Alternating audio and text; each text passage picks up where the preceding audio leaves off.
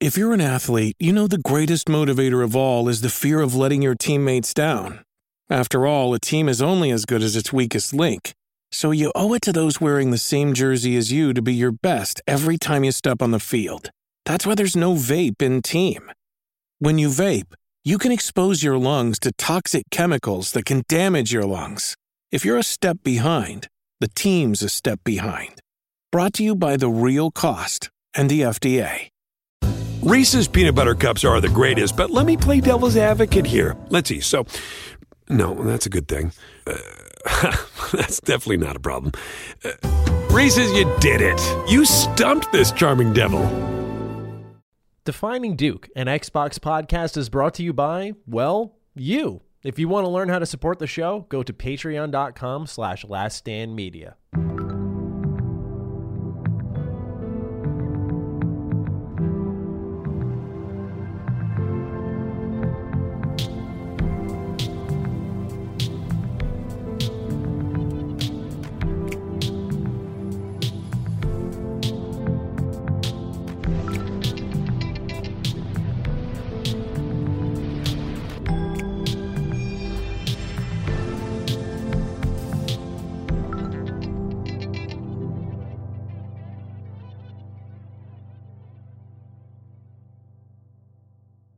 Salutations, everybody. It is Maddie here, and welcome to episode 58 of Defining Duke, an Xbox podcast. As always, I'm joined by the exclusive one, Lord Cognito. So exclusive. Bought and paid for. Bought and paid for. Everything's exclusive out here.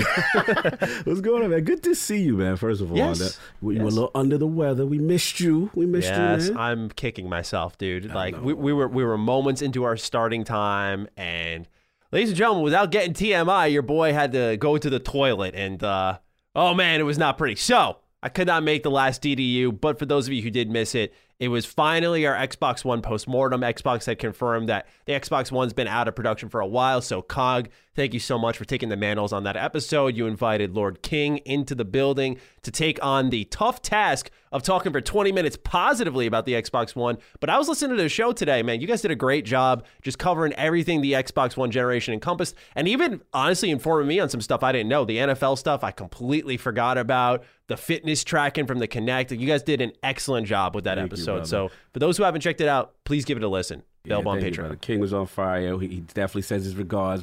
We missed. We missed the man. We missed the man. But I, I, I like that uh, Purdue Boilermaker shirt, though. man. I, I know. I know some Boilermakers, so I recognize Mm-hmm. Yeah, that yeah. immediately. So Everyone thinks I go that. to the school. I don't. I'm just a fan. I, I, I- when I was at the doctor's today, they were just like, "So, uh, you're, you Pull went to up, bro, yeah, yeah, they're, yeah." They're like, "You're Boilermaker." I'm like, "Ah, no, no, I have an associate's degree." shirt is fire though, because I, I got some Boilermaker gear. I, I, I'm with you on that. Excellent. Well, ladies and gentlemen, welcome to our Xbox podcast. We hope you're all doing well. We've got some interesting news this week on the front of, again, exclusivity involving Call of Duty and other big Activision franchises. We're going to talk about the revival of Scalebound, funny enough, hot on the heels of our Xbox One postmortem, so that couldn't have timed out any better, and much more to get into, like Ghostwire Tokyo gameplay, because this is now from Tango Gameworks, a Xbox first party studio plenty, plenty more. Some great write ins here. So thank you all so much for participating. For those who want to go a little bit further, sign up to the Patreon. We're over at Last Stand, or I'm sorry, patreon.com slash Last Stand Media, where you can get our shows for early access every Thursday. If you want to wait for it to hit free feeds, we're available on Sundays. Anyway, before we begin with everything else, I want to follow up with Trent Miller one more time. The saga is concluded here, and you'll know why.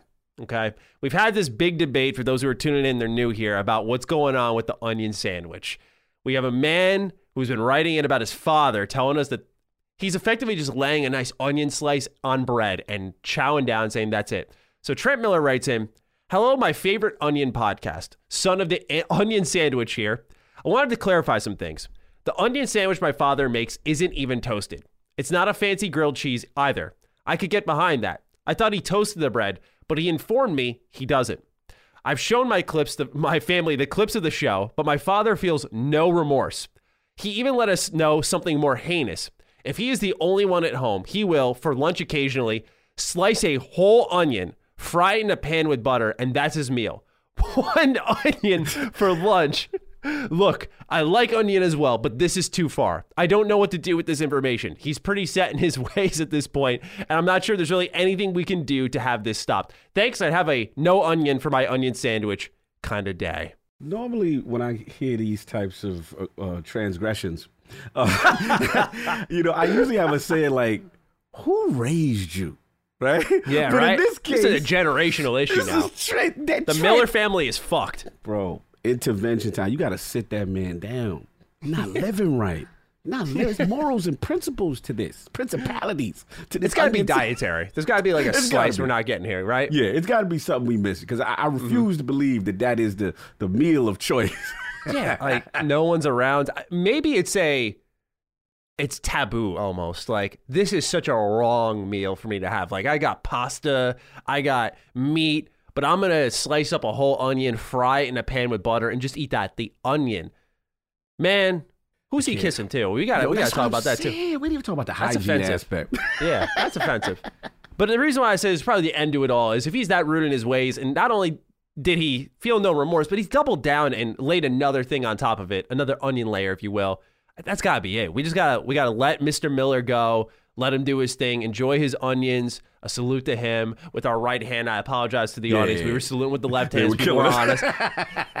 I get it. That's the uh, the nature of YouTube because we would have had to reverse, the Reverse the images. thing. Yeah, we, we could have done that. That's our fault. Apologies. But salute to Mr. Miller for uh, Exactly. staying pat on his ways. And shout out to Trent for all the follow ups. We appreciate that. No doubt. Let's get into games a little bit, though. Ghostwire Tokyo. The gameplay reveal has happened, as we talked about last week on the show. The release date of March 25th, 2022 was confirmed. How we feel about this one? little uh, bah, gut check. You uh, liking what you saw? It's okay. I, I've still got to get my hand on it, man. It's one of those things I got to get my hand on it. But look, it, it's okay. I'm still a little bit holding on to the initial vision of it, and I don't know if I'm all the way sold on the new vision. But some people really feeling it. But of course, you know your boy knows where it's going mm-hmm. eventually, and mm-hmm. when that you know when it goes to Game Pass, I will check it out. But it's not mm-hmm. a run out. f- Outside for me, but what about you? Did your opinion change? Or you like, yo, I'm in now. Like, I'm kind of I, feeling uh, this. after, after seeing it, I respect Bethesda a lot because I, I think, especially when Ghostwire, they have now, I don't think it was well advised, but they've confirmed that this was supposed to be the Evil Within 3, which we're going to hear a lot of anyone who doesn't like this game detract it and go, we should have got that instead.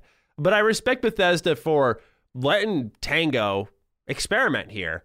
Uh, try something completely different looking. You know, it's first person, set in this kind of open worldish Tokyo, supernatural, a lot of Naruto jutsu symbols. This game's got a lot of flair, a lot of style. Beneath all that, though, I'm not sure how I feel because oh, you like me then? Mhm. yeah, looking at the uh all the supernatural figures in front of him and he's like pointing his fingers at them and they're all standing still and he does this cool wire animation. Again, this is like something that at Naruto I'm like, yo, that is a clean like hooking the the string, pulling it and yanking the souls out of them. Beautiful animation work. Salute to them on that. But I gotta say, man, Ghostwire Tokyo, it looked like there was no interaction in the combat. There was no intensity there. And Mhm. I'm a little surprised by that because I saw one of the lead, I think, gameplay designers for Doom Eternal was in on this game. Um, so you know, when I when I saw that, I'm imagining things will ramp up over Yeah. time, but I'm not sure how to feel about Bethesda throwing this game out one month later. Now, seeing it, laying my eyes on it, I like what I saw, but I'm not sure if this is the smartest move for the success of this game. Maybe they just it's time to get it out, get it out in Q1. We need to do that. It's been delayed long enough. But this game was in development hell. It's it's probably time for them to wash their hands of it and move on to another project. That would be my assumption, but Yeah. it already got little marketing. It disappeared for a while. It came back. Now they did their biggest gameplay reveal, uh, and they're like, "Yeah, it'll be out next month." I something about that doesn't ring right to there's me. Another game that we'll talk about yeah, that's kind of got the same energy. hmm not that I want it to be bad. Not that I expect it to be bad. I think Tango is a great developer. I loved the first Evil Within one. I think the Evil Within two's got some charm, even though I wasn't crazy about it. Uh, so I'm not feeling like this is going to be bad. But if what I saw is representative of the final product, where it's like that little interaction in combat, I I don't know. But now Yeah. we're seeing more and more. Bethesda's turning into that first person publisher. It's another Yeah. first person game from them, right? Yeah, Doom, no. Wolfenstein, now Yeah. Ghostwire Tokyo. So very surprising moves. Of course, Fallout, Elder Scrolls, they like their first persons. Oh yeah, for sure. All right, uh, another little blip here on the radar is from Tameem Antoniades, who's over at Hellblade Studio Head. Or, I'm sorry, uh, Ninja Theory, not Hellblade. He's talking about Hellblade though. He Yes, says, yes, yes. "quote The goal with Hellblade 2 isn't to perfect it, but to create an experience that feels more believable and more refined. Its ambition in terms of scale is bigger. I think Hellblade 2 will make Hellblade look like an indie game." End mm. quote. Mm. Not really newsworthy, but definitely wanted to just skim over the top of this and acknowledge it. How are you feeling about the ambitions of Ninja Theory? super strong. They they are the one of the graphical fidelity studios that I feel that they Xbox Game Studios has in tuck. So I like that. I like hearing that. And uh, people know how I feel about Hellblade. I felt they punched above their weight. It looked phenomenal. And if they're talking this way, you know, I'm excited. That's one of my highly anticipated titles for sure. Yeah, I like the idea of them creating something more believable and refined because that seems to be when you look at the photogrammetry they were doing for I think it was Iceland is what comes to mind. Uh, Yeah. They went to like 40 different locations, you know, teaching the combat animators and the lead actress some type of weapon training for two years. Uh, there is a level of them trying to create a believable experience here. I'm wondering if, it, you know, I, I got to also play devil's advocate with myself, even for the sake of just a funny conversation point. Could we be walking right into an Order 1886 moment here? Nah, Like- don't do that. Don't do that. not, order. You can't throw order them. Damn. Damn, Betty. I was just thinking of the gameplay demo, how beautiful it looked, but how scripted it may have been. I was like, I was like, you know, now we're talking believable guidance. I'm like, okay, like, are we walking this path? Betty, that was a foul on the play. That's a flag on the field. What you just did, throw a flag, bro. I just at least kinda they have a working, existing first op- version of the Yes. game, right? There's a Yes. part one to Hellblade that we can reference, as opposed to another game you reference that looked good, that there was no other outline, and we're like, Yeah, yeah, oh, you know what I'm saying? And then Yeah, we yeah. get it, we're like, yo, this is on rails. Let's go to, come on, man, be nice. Look, yeah, you can check me on that. I'm just, I'm throwing it out there. You I know, we're fucking focusing on realism, believability. I'm like, okay, that's not the first game to do it. But then you looked at mm-hmm. the demo in tow, and I was like, okay. One, I wonder what if, but I, I feel very confident about this one. It's stunning. So No I, I'll. I'll happily laugh at myself in a couple of years. No question. But I feel I, I understand where you're coming from. All jokes aside, I Right. do understand where you're coming from from a a, a marketing hype Mm-hmm. perspective. Like, what is he not supposed to say? You know, oh no, we're not going for we're going for regular Anime. yeah, exactly. So no, I I understand that. So we do have to be, you know, we put that into consideration at least. I'll give you that. Uh, hot on the heels of us recording this episode, there was a Nintendo Direct, and they are good for many announcements. I thought the show was pretty solid. Uh, there were games like Live A Live, which is a, a game that pretty much inspired Octopath Traveler. Uh, it's finally getting localized. It never came to the West. Uh, it's also being remade. That's coming July 22nd. Some other notable ones Chrono Cross was in the rumor mill for a while. It's getting a remaster April 7th. Uh, Star Wars The Force Unleashed is getting remastered. I leaked that on my own Discord, so shout out to everyone who was uh, signed up there on the Patreon because they were like, "What do you think's gonna come, Maddie?" I was like, "For," I, I listed a bunch of obvious ones. I was like, "Kirby, this, this, that." I was like, "Force Unleashed port." They're like, "What?" What? yeah. So Good call. uh, that's coming around. Uh, we also got uh, Earthbound is back. That was kind of surprising to see. Uh, that that was a, you and I were watching that together there. That was a pretty surprising one. Otherwise, Mario Kart 8 is somehow still getting DLC. We got a new Wii Sports game, Portal Collection coming to Switch. Kirby is now a car effectively in this new Kirby trailer. Uh, there's a lot of interesting stuff going on in the Nintendo realm. Anything stand out to you here, Cog? just you know to me they're just able because they're so successful able to kind of pull from that we war chest you know what i'm uh-huh. saying? Of all these franchises like oh Wii Sports here you go. You know they- mm. it, it just it's just resource. And I, listen there's a part of me that's like damn nintendo can you give us some new stuff? But there is stuff that they still are sitting on that they want the switch generation and it makes business sense for the switch generation to take advantage of it. I get it. It's just that me and you we're both watching the mario kart thing and we're like okay that's fire but they're like we never I thought it was nine, man. I thought it was nine. yeah, They like got, I'm like, oh, they we, got me. Yeah, we're never going to get nine at this point because they're going to give Yep. you all the tracks of every single one that Mm-hmm. ever existed. So we get it, Nintendo. It's all good. That's that's my only little thing. But other than that, yeah, strong show for the most part. Agreed. Let's get into a quick correction from Connor Rude. I wrote this down as a note, but this is a follow up from a conversation we had last week about diversity of voice actors, where Connor took exception with the change of voice talent for Shadow Warrior 3. He writes, Hey Dukes, not to harp on the topic again, but I have a tiny correction slash slash clarification about the Shadow Warrior 3 voice actor topic. The first voice actor, John William Galt, uh, this is the one I mentioned when I was talking about this. Uh, he said, who you mentioned passed away recently, was only in the original 1997 game, not the 2013 reboot. Jason Liebrecht voiced Lo Wang in Shadow Warrior 2013 and Shadow Warrior 2, and could even be heard in the few trailers coming from Shadow Warrior 3. So, yes, the voice actor has changed once in the series before, but Liebrecht was pretty established as the character before he got the boot for not being Asian. I feel like that fact strengthens Cog's point from last week even more. So, I just wanted to go ahead and include that here because this was something that I ended up getting uh, wrong last week. And I, I thought because of the sensitivity of the subject, we'll always follow up with our own corrections. But yeah. I wanted to make sure that because it was a, a, pretty core point to my argument. Right. Like, you know, the, oh, there was them switching out voice talent constantly, but I didn't realize there was actually an original series and this was a yeah. reboot. So that was just me being uninformed. I pinned a comment on our show last week to make sure people yeah, who scrolled down yeah. saw that. Mm-hmm. And then I wanted to follow up here, make sure that was. Nah, grown man mad. Grown man mad. Yeah, that's how we do. Grown, grown man mad. Cody Cog too. That's how we do. Hell yeah. So thank you for writing in, Connor. Appreciate the follow up. Let's move on to Jace Tumulovich. Matthew. Oh man, I'm, I'm oh, got that. You I know it's target on my back. You got the full government call. Yeah, yeah. The, the government calling is uh, is here. So I thought we had a good show last week, but it looks like I had a rough week. Let's go. What they what they want. Last week, when talking about acquisitions, you said that PlayStation is already pretty much getting whatever Square Enix is releasing. It caught my ear because I've been desperately waiting to hear that Octopath Traveler, Bravely Default 2, Triangle Strategy, and the Final Fantasy Pixel Perfect remasters will be coming to PlayStation. I do not want Sony to buy Square and take these games away from other platforms. But if an acquisition could get them on the platform without removing them from anyone else, I'd take it. Square, do right by your old school kids and let me get those sweet turn based JRPG platinums. Gentlemen, have a your mom just yelled your full name kind of day, which Jason did that to me. So yeah. Yes. I, I, I respect the uh, the, the the focus here because yes. I was speaking broadly, but yes, this is this is very much fair and fair. fair in fact, you know, Xbox got that got that Octopath and yeah, PlayStation doesn't, which is that uh, is surprising.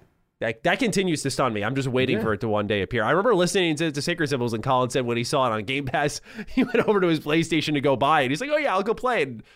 It wasn't there. And so, uh, this is good education for me. I didn't realize they didn't have it either. I assumed. Mm-hmm Mm-hmm. You know what I'm saying? That it was over there. So I would have got caught out there. So again, thank you for the uh, clarification there, Jace. That's what's up. Absolutely.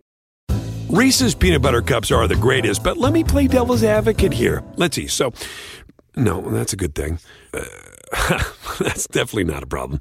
Uh, Reese's, you did it. You stumped this charming devil. But now it's time for us to talk about what we're playing. Cog, let's start off with you. I think you and I can both check one off the list here at the same time with one game you're playing, one that you've been hotly anticipating. Let's talk about Sifu. PlayStation Nation. This is for me. this is for I'm, I'm gonna I'm, I'm gonna get uh, say something very, you know, controversial, but I was more excited for this than the Horizons Forbidden West. That's how ridiculous I am with this. Like I, I come mm. from that. I'm the gaming ninja. I come yeah. from the martial arts thing. You know, for us, me, King, Sov, you know, back in the day, what we would do is, you know, how you guys have the anime. Back then, it was mm-hmm. like you go, you get these karate movies, these like yeah, these older movies. You pick yeah, them up. Them, you, yep, yep, you buy like a set of three for twenty dollars, and we'd all come, and they'd all have these similar story tropes, which is like it starts master gets killed. You know what I'm saying? Some vicious way, some evil student betrayed someone, and then there's always someone left behind, the son. You mm-hmm. know, and then in this this movie, they out they outright murdered the son, but we we gonna get into that. But it's always the story of the training, the saga, the perseverance, right. the revenge. We must. You killed my teacher. You killed. You know that type of thing. So Sifu. Mm-hmm hits me in all of those tropes. The art style I really like. It's very cool. I feel like a very Unity engine vibe. I don't know. Correct me if I'm wrong. It feels Unity, but I could be wrong. I don't know if it's not. Maybe Unreal. I don't know. But at the end of the day, I do like the art style. It's simple, not over the top, but it gives you that essence, that core martial arts. And then you have the, the combo system, you have the block, and then the mechanics, the most unique mechanic, which is okay, every time it's very hard, but it, it almost roguelike in a way, but every time you die, mm-hmm. you age You age, you come back a little stronger, a little slower, but the more you age, the more you die. You almost become like a glass cannon in the sense that you know you really can get Yeah. roughed up. And um, what's really cool is each level as you go on, you know, like the whatever you got to the next level, your youngest age it kind of retains, right? Mm-hmm. So your goal is to kind of be do better runs per. But I like it, man. I like it. You know, I, I've been playing it for a little bit. I haven't got a chance to go super super hard, but I killed the person who killed me, which I like. Mm-hmm. Mm-hmm. and um, nah, man, I'm I'm I'm feeling it. I, my only negative is I love it so much that I just wish they had a little bit more budget for like Right. I want more story exposition as if it was, you know, the, the big AAA hashtag just ones that Sony would have. To me, I get the mm-hmm. vibe that Sony saw something good in this. They took a chance on it. I just hope people go out support it because if it gets a sequel, they get a budget. They, I, I think they got one, man. Yeah. What you think? What you think? I loved this game. Uh, it, it really was an up and down roller coaster at, at first. I was watching a shout out to Jake Baldino. I was watching his video, and he I think he accurately put into uh, words how a lot of reviewers were probably feeling, which is you hated the game. I was raging at it, which I don't know if that's like something people can imagine me doing, but oh my god, man, I was losing my mind over this game. Because here's the thing: with reviewing these challenging games before launch, you really got to know your shit. I, I don't know how else to put it. Like you got to be able to look at a game and be like, "Am I fucking up? Is the game fucking up?" Because you don't got that walkthrough online to see what's right and then go, "Oh, so that's what I was supposed to do. Did the game convey that properly?" You don't have that shortcut there, so it's like on you to figure it out. And so you learn that this game is, I felt, not the best teacher in a lot of ways, but That's fair. That's fair. when you graduate as a student, it is an amazing feeling nonetheless. So for me, the biggest thing I had issue with with this game, I want to start off with it because it leads into my compliments is Sekiro even, which is notoriously a very difficult game, gives you very specific visual cues for like when it's time to Mikiri counter, when you should go high, low, and the warm-up animations for those moves Yeah. are telegraphed not enough where it's in slow Motion, but, but it's enough where you can read it and react and feel good about it. And that's coming from someone who, again, I'm not crazy about Sekiro, but this was the Sekiro experience that did click with me, Sifu. Mm-hmm. Because what'll happen is someone will be striking your gut, but it'll look like they're going for a low attack or they're going hot. You can't tell because they all use the same color scheme for the attacks, no matter where they're striking you. Yeah. So you got to just study the animations and practically memorize them in what I think is a very unconventional way. Uh, because the game will say when an enemy's going to push you or grab you, hold L1 and press down, and you'll dodge it. But it's the the same color that surrounds their hands when they're doing a grab is the same when they're mm-hmm. doing a strike. So I can't tell. And that was one thing that was bugging me a lot. Is this game is doing everything it can to keep you immersed, right? So that when you get into that flow and you're bobbing and weaving, going underneath everything, an incredible feeling. And that's what happens when I said you get to that mastering, you're like, okay, I, I know what you're going to do because I've memorized it. But it's not in sync, I feel, with what this game as a theme is about mastery. It's like, have I really mastered it because I memorized it rather than mastering the mechanics where I see a low and I'm like, yeah, I'm, I'm muscle That's memory now. Like, so it's again a really great game. Not the best teacher, but that's okay. It's a you know this is where I feel like Price Studio comes into account. We're talking about an indie team. By the way, I looked it up. Unreal Engine Four. oh no, thank you, thank Talking you. about indie indie team. They went from Absolver, this high potential game with PvE VP combat, that turned into this cult PvP game. They said that they knew they had an idea there, and so they took it and they evolved it in Sifu.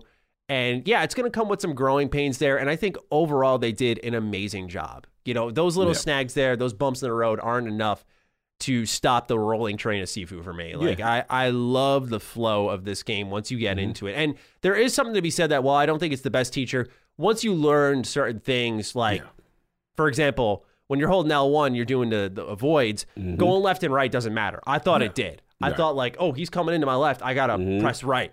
No, I can press left and I'll just avoid. That's Yeah. it. Yep. Didn't know that. Yep. So that's something that the game does tell you, I think, once I want to say, but they don't Yeah. specifically write out like, hey, it doesn't matter which way they're coming in, you'll just avoid it. It's Mm-hmm. the highs and lows that matter. So once you get that down and you start to familiarize yourself with a bit of a pattern, that's when you start to really Yes. feel like your skills gone up a level. Yeah. And then it, it turns into those kung fu movies where just you're you're avoiding counter striking, he's avoiding your counter strikes. It is a great feeling when you're in that rhythm.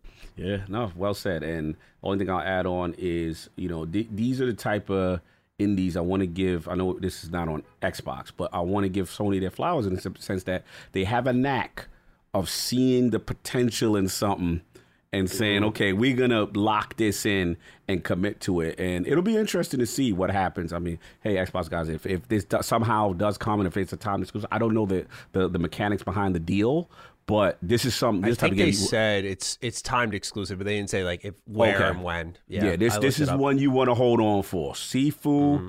They got one really fun, and you know, obviously, the last thing for me is always Destiny, and Mm-hmm. Destiny Witch Queen is approaching. They got the trailer, the hype train is going. They they they're gonna bring crafting. So right now, I'm in my zone, just slowly getting back into my daily routine as I prep because I'm gonna need all my materials, all my things. I don't want to be Right. material broke when the new stuff comes. So that's where I'm at. But what about you? You got another one that you've Mm-hmm. playing? Uh, yeah, so I beat last night Trails in the Sky, second chapter. This is the second game in that little trilogy. Um, off my Trails grind for a little bit now for those who are curious because um, I'm waiting for the Steam Deck to play the third game. So we'll get to that eventually. But effectively, Trails in the Sky, first chapter, second chapter are an entire story just split into two parts. And uh, this game was really good. I really liked it. Uh, again, with Trails, as always, a little bit of pacing problems, but uh, this is a, a really character driven story with some of the best JRPG combat that you can experience. And it's very amazing that this game came out in 2006. So I beat it in about 45 hours on Steam. That was with turbo mode.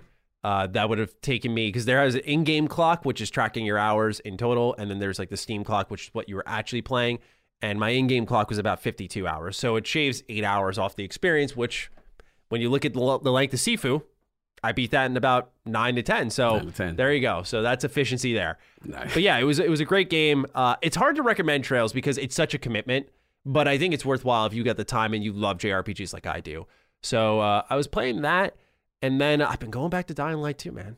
I've been going back to this. This is uh, With the bugs though. How you doing with the bugs? yeah, I've been honestly, it's it's uh, you know, a lot of people have been saying it's good for them. For me, it's still a little buggy. Um, but I'm glad to see that most people are having a better experience technically than I am. Uh, it's one thing I really hit on in my review. I was like, if this game gets working and it's good, or if you're having a good time and you're looking to spread the word, then that's great. But like the second that it seems like it's remotely working, like go out and get this game. And so that's good to hear that people are having a better technical experience. I think it's in a way a cyberpunk situation, not in the extremity of it, but rather that uh, this is a this is a game that runs better on PC for sure. I don't think the Xbox version's all that strong. Yeah, and you can see a lot of the visual sacrifices they made, especially for console. But all that to me doesn't matter because this game is so fun. It's beat to beat moments are so fun because the the systems that it's all built off of are unique. No other game's doing them right that. now. Yeah. So it's just clicking with me. It's fresh. Like I don't remember the last open world game I played and went like, oh man, I, I need to get back into that. Right? Normally I'm like, okay, done. See you later. What's next? Now I'm coming back and back and back. This you know, I keep coming back for some more. So shout out to Dying Light 2. Techland really did a great job with this. And you know what's amazing about this? I haven't even touched co-op. I haven't even messed with that. That's the thing. That's the thing, man. I've been, I'm, I'm trying to get it for that experience only because I mm-hmm. want to play it kind of in the same way we talked about a Sentinel, other things. Like I want to try things in a co-op one because I'm the co-op guy and to see if it really holds up. So I'm gonna get to it. Uh, It's just been so much on my plate right now. And then Yeah. Sifu came out, and you know I could only be. Well, dude, that's like your thing. You've been Yeah. talking about that for, For the ages. How far yeah. are you, by the way? I'm like uh maybe the second. You're in the club? Um, yeah, when you get to the club, and then now the different enemy That's types, learn. and then the cornering, and and they getting really evil with it, and then they dip Mm-hmm. dash it away, and yeah, it's it's it's, it's getting real now. It's getting real Yep. bad. Yep. Oh, before we proceed, do you want to? Did you check out the new Atomic Heart trailer? This is day one on Game Pass. I did, I did, I did, I did. Yeah, And, it says um, it's coming 2022. They don't specify which month. It's like ha- it's like at, it's got a bunch of pound symbols, and then it says Burr, like B E R. So it's a month that ends with B E R, like December, October. You know, it could be one of those months. Mm-hmm. Uh, what did you think about what you saw? Look, man, it this thing had my attention from the very beginning. You know, I believe it was what is it, Xbox third party showcase? It was it was when I first first saw it. And I'm like, yo, this is unique. This is like this real kind of Russian, weird humor going on, but the action and like seems Doing like a so very many things. yeah, so many things, so many cool systems and gravity and things moving around and twisting, and then it, it's just got a nice feel to it. So Mm-hmm. it has my attention. It came out of nowhere, but it was one of those. It's one of those games when you look at, it, you like, okay. I don't know what I'm seeing. I don't know, but they got something Mm-hmm. Dude. that makes me want to play this, and that's where I'm at with it. So yeah, they have my attention for sure. Yeah, they actually revealed that the soundtrack's being done by Mick Gordon, who did Doom and Doom Eternal soundtrack, which is a good sign. You know, this is a game that as a Fallout fan, I'm like, thank God this exists. This just looks fucking cool. Because it's uh for those who don't know, I, I, I this isn't a direct comparison, but imagine like Fallout Russia in a way. Um, because it's an it's described as a alternate retro future version of the 1950s USSR, and it's an action-packed first-person shooter. And for me, like I love, love, love. Like if you've noticed, I love Fallout. I love Singularity. I love alternate history. Yes. I love Wolfenstein. Alternate history is so cool to me. Uh, it's just you know, you, I think it's because school ruins some fascinating history subjects by making you run over the same ground constantly, and then you get to a game or a movie that's just like, well, what if this happened here? Yes. What if this happened here? I right? like that. I love it. and and that's that's what clicks for me. So uh, Atomic Heart Man uh, looks excellent. Again, day one Game Pass trailers out. IGN had it exclusively, and uh, yeah, it says it's coming out in 2022 with a month that ends in B E R. So Good, good get for Game Pass. Good, good eye. This is one of them, them, them ones that I'm like, okay, I'm glad you went and got this one. yes, I agree. This is also it's not saying anything about multiplayer, so this would be a a pretty interesting day one Game Pass get. Yeah. So I'm gonna gonna sit back and, and watch this one, see how it all goes. Good point. All right, let's get into our warm up questions here. Starting off with Not Skywalker. Dear Dukes, I just saw a friend of the show, Ryan McCaffrey, share that IGN will be unveiling the release trailer for Atomic Heart tomorrow and effectively asked us for our thoughts. But what he also gets into is how do you all feel about what I think is very demonstrable an effort by Xbox to bolster their engagement with Eastern European developers? Obviously, Stalker 2 out of Ukraine's GSC is the big one, but they're also working with Sadcat Studios out of Belarus to release their upcoming console exclusive Replaced, which that also looks dope. Dope. After seeing the ongoing success of 4A games out of Ukraine slash Malta, I personally am very enthused to see Xbox develop these Eastern European partnerships and look forward to seeing what these stories these studios will tell. Have a My Game I Made dropped from number five on Steam to number six, but everyone just wants to talk about how it's failing for dropping from the, the top five kind of day. Oh man, it's good. It's good. Yeah, I think that's a good observation. I mean, mm-hmm.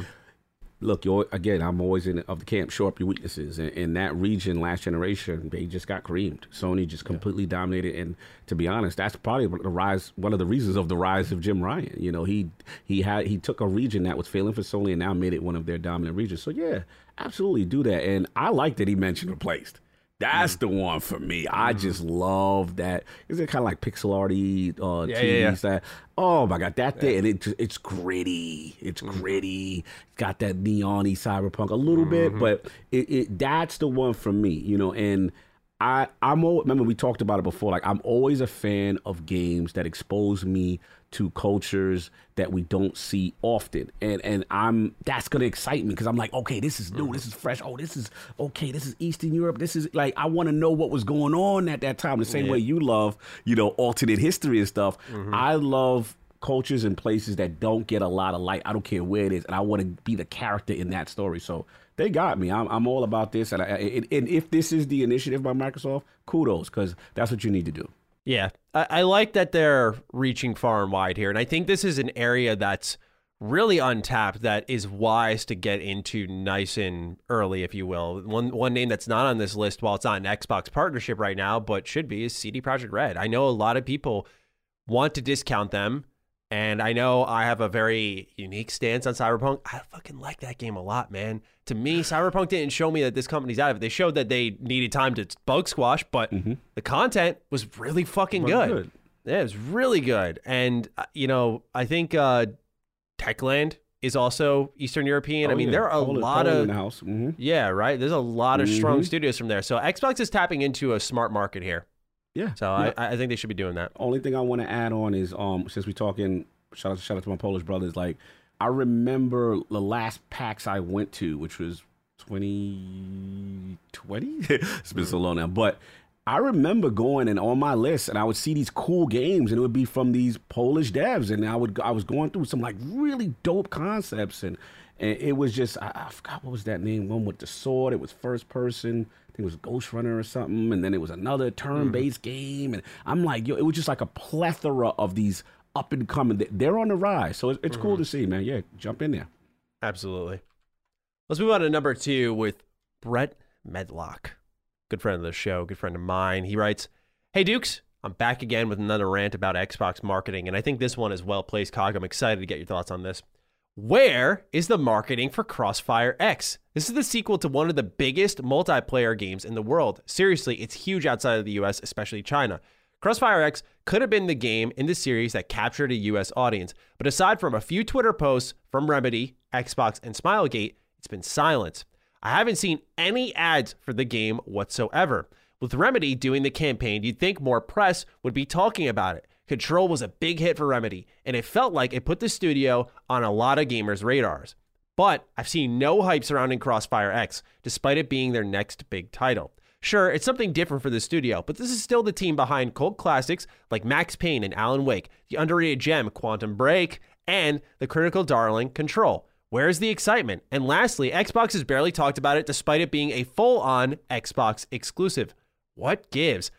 I feel this from top to bottom, even on a internal level, because Xbox will contact people like myself to say, you want to preview this game, make some content on it? Nothing. What the hell is going on here? Cog, thoughts? Oh man, the little head scratch. I, I, I feel him like it, it- you're so on. Brett is so on fire. Mm-hmm. You're on fire, and it's just like this was the game when I first saw it. I remember graphic. I'm like, oh, this looks nice. looks solid, yeah. okay. I'm, I'm in Crossfire X. I was blowing the horn like, yo, we Mm-hmm. need more info. You know what I'm saying? And another one too. I want to shout out because I, I always forget. Where the hell is Exomecha? That's a side note. No, where Yeah, are you, Exomecha? yeah, Where the hell yeah. are you? I, I was, yo, this is what I'm doing. I don't even like Battle Royale, but I like what they were showing. I was like, all right, cool. But back to back on point. And then kind of fade. So you're like, all right, maybe they just need more time. Okay, cool. I think the turning point that I kind of put as a document is shout out to Destin Legarie. And I think mm. IGN, they had like their first hands on. Mm. And that's they have a lot of nice things to say. He mm. kind of went in. He was just like, you know, the enemy AI is kind of not great. You know, kind of story, kind of like same old tropes, and you know, it just wasn't doing anything interesting, and he just wasn't that impressed. He kind of, you know, kind of critical, you know, Yeah. and um, I think. I think I think Skill Up had another one. Someone else had one too, and both of their previews were not strong. And then since then, That's bad too, because they show you the best slice. It's hard to walk out of a preview negative. Right. He went for so that showed me that okay, it really is not doing stuff well, you know. And I just think that they've they may know it, you know. I, I'm hoping mm. since that time that there has been or enough time to improve or get something done. But how much time realistically can you do in that that short window? I don't know, man. It, I agree. It is it is weirdly absent during Yes. the hype cycle or when it's about to come out. This is an exclusive title. But I'll let you go. Like, what the Right. insight you got on it? Well, like, what what's your vibe? So I was looking at the situation. I think I broke it. I I think I have it broken down properly here, where we can get a good idea of what's going on. So for those who don't know, this game as a whole is developed by multiple teams. So you have Remedy doing the single player portion that we're getting on Game Pass. It'll be out by the time everyone's listening to this. As of the time of recording this, we haven't played it. We don't have access to it. So maybe we'll talk about it next week if if we got the time for that.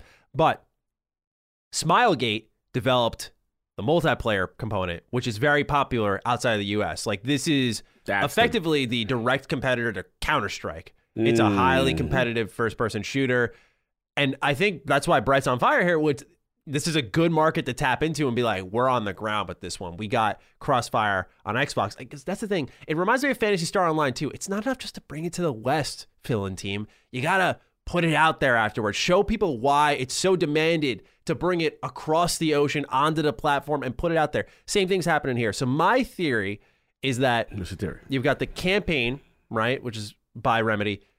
Multiplayer, those developers, they're busy with a much bigger game right now. Has anyone heard of Lost Ark? Yeah, good point. Smilegate is one of the lead devs on Lost Ark, and that is again by the time you're listening to this, it is out. Um, this is if you're buying the Founders Pack, it's already out playing it, but it'll be coming out Friday the 11th. I'm actually very excited for that game, but there that is already seeing absurd player numbers, crazy queue counts. There's a lot of hype. We're seeing just how big of a marketing machine Twitch is. Um, there's just so much going on there. I think that's where the attention is, Cog. Because right now, if you look at outside the U.S., Crossfire is a well-oiled machine. Why does Smilegate got to give it attention? Then you got Remedy, who they just keep getting snubbed, man. They keep getting snubbed, and so they're just making partnerships everywhere, collecting their bag, and almost I don't want to say they don't care how it does, but I think this falls on Xbox to market it, right, to push it a little bit more. How you It's feel about my theory? I, I like your theory. I like it. I just think it's so weird that because I, I'm glad you broke down the history of the game because I didn't know that part of, of the component, you know. And I guess where I struggle is like, look, if you know the multiplayer is what it is and it's huge over there, right? It's huge in China, right? And mm-hmm. that should be a slam dunk, right? If if mm-hmm. you know that's the good part. So if you know the single player ain't that good, maybe you should reverse the marketing flow and push the good in your face. Like kind of like Halo. Right, like in the beginning, we didn't. When Craig was outside, we was like, "Oh mm-hmm. God, what's going on?" And you, here's the multiplayer, guys. Here's y'all remember that multiplayer you yeah. like? the classic thing. Like that's what needs to happen. Like there should have been a shift, and I'm like, where's the shift? Mm-hmm. Because to me, it almost feels like they put all their eggs in the remedy basket based on the mm-hmm. track record. And for whatever reason, again, I haven't played the game, but I can only go by the two that I've seen, which is Skill Up and Destin Legarie, and they didn't sound thrilled. So that's what I'm wondering here, and I'm just. Have you seen the multiplayer? Have they previewed that? I, I don't even remember seeing Um, it. this is a. I mean, you can find gameplay online. I'm pretty certain, but But I'm it- talking about like been- for Xbox. Got it. oh So- for so- Xbox. Ooh, good question. Like from a, actually. mo- I don't recall. I mean, maybe I'm wrong here. You guys who's listening, correct me if I am think they wrong. did a. I think they did a beta. Actually, yeah. Okay. I'm, I'm looking right now, and there are people who are who are playing it. Just curious. Um, yeah, this is a one year ago. Crossfire X multiplayer is dumb fun on Xbox One. That's from IGN. Oh, that's way back. Yeah, yeah. A lot of this is a mm-hmm. year ago. They did a multiplayer trailer about five months ago. Okay. Yeah, I just you know the other thing I was thinking of is maybe the plans changed a little bit. Like you know, this game was mm-hmm. announced in June 2019, the single player campaign. I think it took a little bit longer than they expected. Could be. Now it's kind of finally rolling out, and probably if anything, they want the multiplayer to pop off. Xbox is big on player count, right? And you got a high player count with the game on Game Pass. It's going to be interesting to see how this one does, if there are any numbers that ever come out about it. But I thought Brett really was highlighting something I was personally feeling. Last point on the split though, isn't one portion not like isn't no, is any of it? It's just Xbox exclusive. Not any of it is Game Pass, right? It's a weird one, I believe. Because I don't know yeah. if you can. Uh, I think it's yeah Game Pass. Let me see if you can actually. Let me just look up the Xbox Yeah, store. because that that's the thing. I rem- I recall being like, like yo, it's it's Xbox exclusive, but not necessarily on some day and date Game Pass Game Pass thing. And again, if I'm wrong, I'm wrong. But I, I, that's what I remember because I remember like, oh, this is gonna be on Game Pass, and, and people are like, oh no, no, Cog, it, it, that's not. It's just Xbox exclusive. Exclusive, and I'm like, oh, that kind of a deal. So we'll see. Yeah, there's there's these like packs. Uh, the originator pack is ten bucks. It says it contains Crossfire X, the character Gordon, three days of thirty x thirty percent XP boost, and Austere eighty eight Desert. So yeah, it's a it's a really interesting situation actually. Yeah, That, uh, they got going on here. Very Yeah. unique. No, we'll see in due time, but Yeah. we'll track that as things go along. Mhm. And uh, now let's move into our next question here. This one comes from Matthew Mandello. Hey Dukes, random question: The Shenmue anime debuted on Adult Swim over the weekend. Cog, since you're a huge Sega guy, I was wondering if you were able to watch it. I personally thought it was a great opening episode that lived up well to one of my favorite game franchises. Hashtag Gacha Toys for life. Mm, I did watch this. You did too. All right, awesome. I did watch this. Nice. Yeah, this is this is my heart. People know how I feel about Shenmue, so I gotta be I got to put a caveat on my thoughts because I am extremely biased. I love Shenmue very much so. It, it was One of the most of those- influential games ever, man. yeah, for me that that was one of the games. That's a that was a shift in gaming for me at the time. Mm-hmm. You know, so um, yeah, like I think I was worried coming in because I'm like, this is my baby. Like I don't know how they gonna do it, and I'm like pleasantly surprised. I'm like, yo, y'all got the core tenets of what Mm-hmm. down. You know when I knew it was on when they had the Frank man. From the with the dreads and the, The, thing, uh, hot dog, yeah, Hot- Tom. I'm like, Yeah, okay, yeah. Y'all got the humor because like Shenmue has some quirky, right? Yep, yep, And yep. I'm like, oh, they got the quirky, they got Mm-hmm. okay. And if I had to nitpick, because I'm just such a prof- I'm such a Shenmue fanboy, Mm. I would have liked Lan Di to be a little bit more darker. He was Yes. dope. He was dope. I just wanted even more, like you know what I'm saying. I feel a I little feel light on that. Yeah, yeah, but uh, that. that's just me nitpicking. He still was good. He was solid. But I have to admit, I really liked the Ryo choice. I, I really thought that was cool. They threw elements of Shenmue 3 in it as well, with the way mm-hmm. it started. And I'm like, all right. Like, they literally did the opening to Shenmue with better context and they replicated mm-hmm. it well. I thought they did a lot of homage to the series. So I'm in. I'm like, all right, I want to see where this go. They didn't butcher my baby. Yeah, man. Yeah, yeah. I don't I don't talk a lot about how much Shenmue was influential to me. Like I, I I, know we share this. This is the yeah, I was gonna. Say. So a little bit of a story, right? Um, break it. What always blew me away is I always recall in my old house growing up, uh, sitting on the bottom of the bunk bed, and my brother he brought the Dreamcast in the house, and you know that's where I that's a discovered a lot of my love for gaming, right? And Shenmue was really what brought me to the next level of oh my god, how is this possible? Because what I always remember is watching my brother stand outside the convenience store and check his watch, and he was looking at the time to see when when he could go to his next mission. I was like, What? right? And it's when you go back, and you play the HD remaster. There's some stuff that it's a little janky on how how you handle that, but there are so many core mechanics to this game that you see live on in so many other titles. Persona to name one, one of my favorite series. Yakuza, you see a lot of that. Sifu, Yes. Sifu is like a love letter, in my opinion, to the the 70 man battle in Shenmue, the first one. Yes. It is absolutely like a whole game. of- I, so I said to everybody, I was like, it's a whole game that reminds me of that. My one of my favorite moments in all video games. Oh, bro, I didn't know. So I'm, I'm. I'm right there with you. When I was watching it, it opened up with the Ryo in a tournament. I was like, what? I was like, am I forgetting something? You know, because Mm-hmm. you know, I, I played it when the remaster came out. I got the platinum for the first game. I, I haven't gone back to the second one in a while. Um, and I actually, little confession, I never played the third one. I haven't played the third one. Oh yeah, I I started it. it. It's you know what it is. I- those reviews pushed me away, man. Yeah.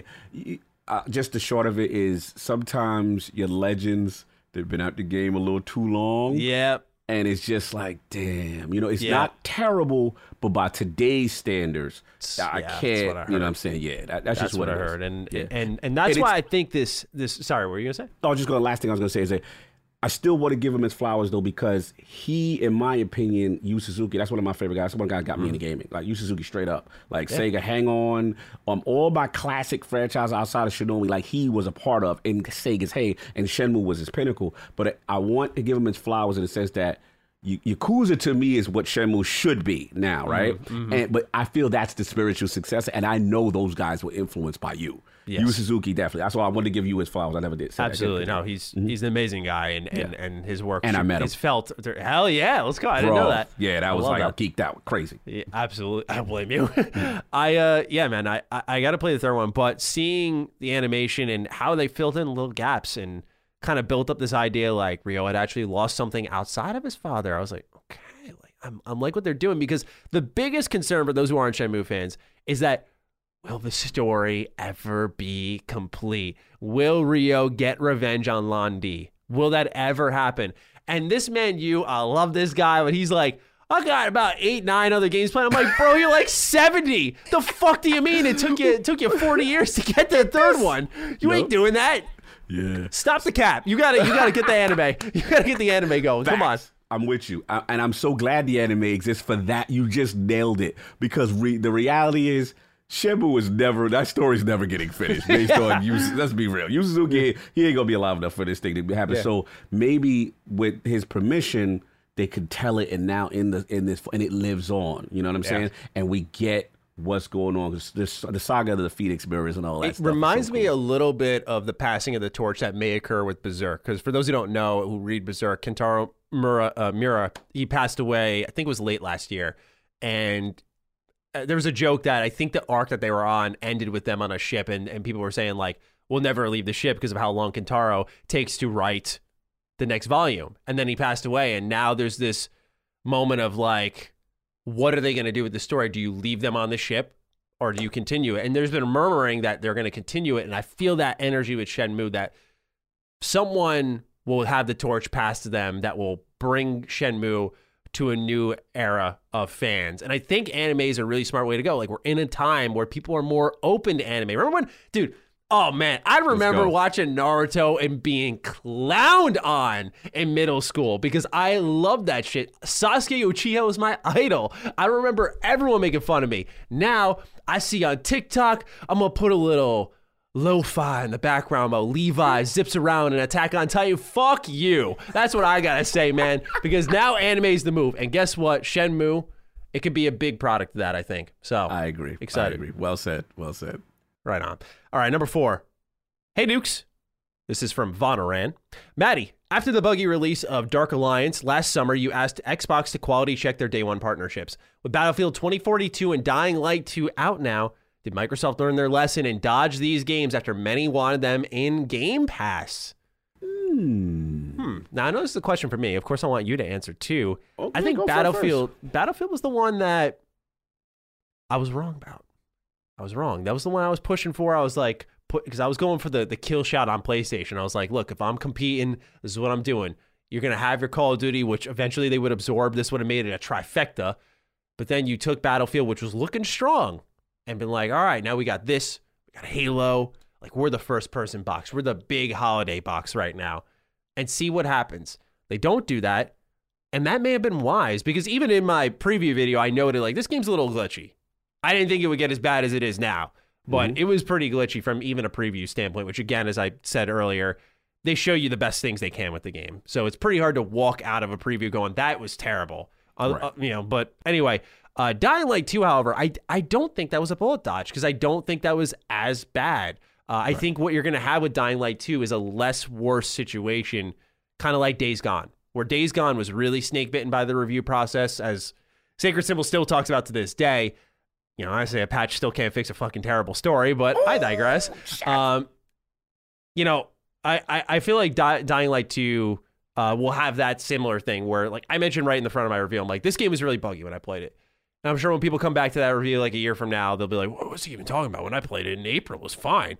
Uh, so I don't know if Xbox dodged a bullet on that one. I think that would have been a good one to pull the trigger on. But how are you feeling about what they're doing with quality checking these partnerships for big day one games? It's an interesting one by Valorant because I, I understand where he's coming from, but there's a part of me that says it's gonna sound disrespectful that I don't want to give all the credit to Xbox on this. Like mm. they had something to do with, all, like they like they told Battlefield out fam. We saw what you're doing. It was one of two games that weren't coming to Game Pass. It was Diablo 4 and it was Battlefield, right? That were in the E3 showcase. Good point. It's just like part of me feels that Game Pass is still a negotiation, and I and and again I got to hark on when we had Grubb on, and and we're talking about you know how these third parties and they and they're, they're leveraging right. So mm-hmm. I, in my opinion, EA again I have no I wasn't in the room, but, my guess is that they still value this thing as the monster, and, and rightfully so to some extent, right? Like they oh, always mm-hmm. Battlefield, it's the one, the type of game that they want, and you know we're gonna we're gonna hit all the markers in their mind. You know, they their price may have been astronomical, and Microsoft would say, "Hey, look, we ain't doing that. You know, we want you, we're still gonna have you, but you know, okay, fine." Now, you know, I don't know if that's the case with Dying Light too, but you know, there there is value, and and then also we do realize that some of these third parties, even they're still playing the back end game, mm-hmm, which is mm-hmm. like, yo, let's let's still do the sales up front. Mm-hmm. Then when we teeter in interest or tie it to another DLC down the road, then we'll come back. And, and, and I think Game Pass is still being leveraged that way by a lot of the big guys. So that that's where I'm going with. But listen, if it was the quality team, mm-hmm. salute to you for dodging the battlefield book. but Yeah. if it was, mm-hmm. It's hard to tell, but I think you make a really good point that mm-hmm. who knows if they're really calling the shots on this one. So time will tell. Let's move on to number five. Chris Marshall. He writes, Hey Dukes, with the upcoming launch of Steam Deck later this month, do you think Microsoft will try to push PC Game Pass on it? The obvious solution is crowd, cloud streaming through the browser, but what do you think are the chances are that Microsoft tailors a version of Windows from the Steam Deck for a native Game Pass Windows Store experience? Valve has been clear the deck is just a PC, but I don't believe Windows in its current form will have a great user experience or technical optimization on the deck. Thanks and put up your dukes. Mm, How are we feeling about this? How are we feeling about the integration of PC Game Pass on the Steam Deck? Because this is going to be a huge component here. Like Phil was posting pictures of games running on the Steam Deck around its announcement window. So do you think this is going to be a big play? Because it goes back and forth. We always talk about the idea of there's a lot of potential in a portable Xbox more than ever now, thanks to the cloud technology. As much as I want it to be all native and local, but now they see the Steam Deck and they're like, well, we have Valve who's offering us the infrastructure to then use for our own handheld, or do we make use of theirs? So where are you at with all of this? Because I think it could go a number of ways and it's hard to predict. Yeah, well said. I, I think it is. There's so many things that keep changing as this story evolves, right? And we, we we have that.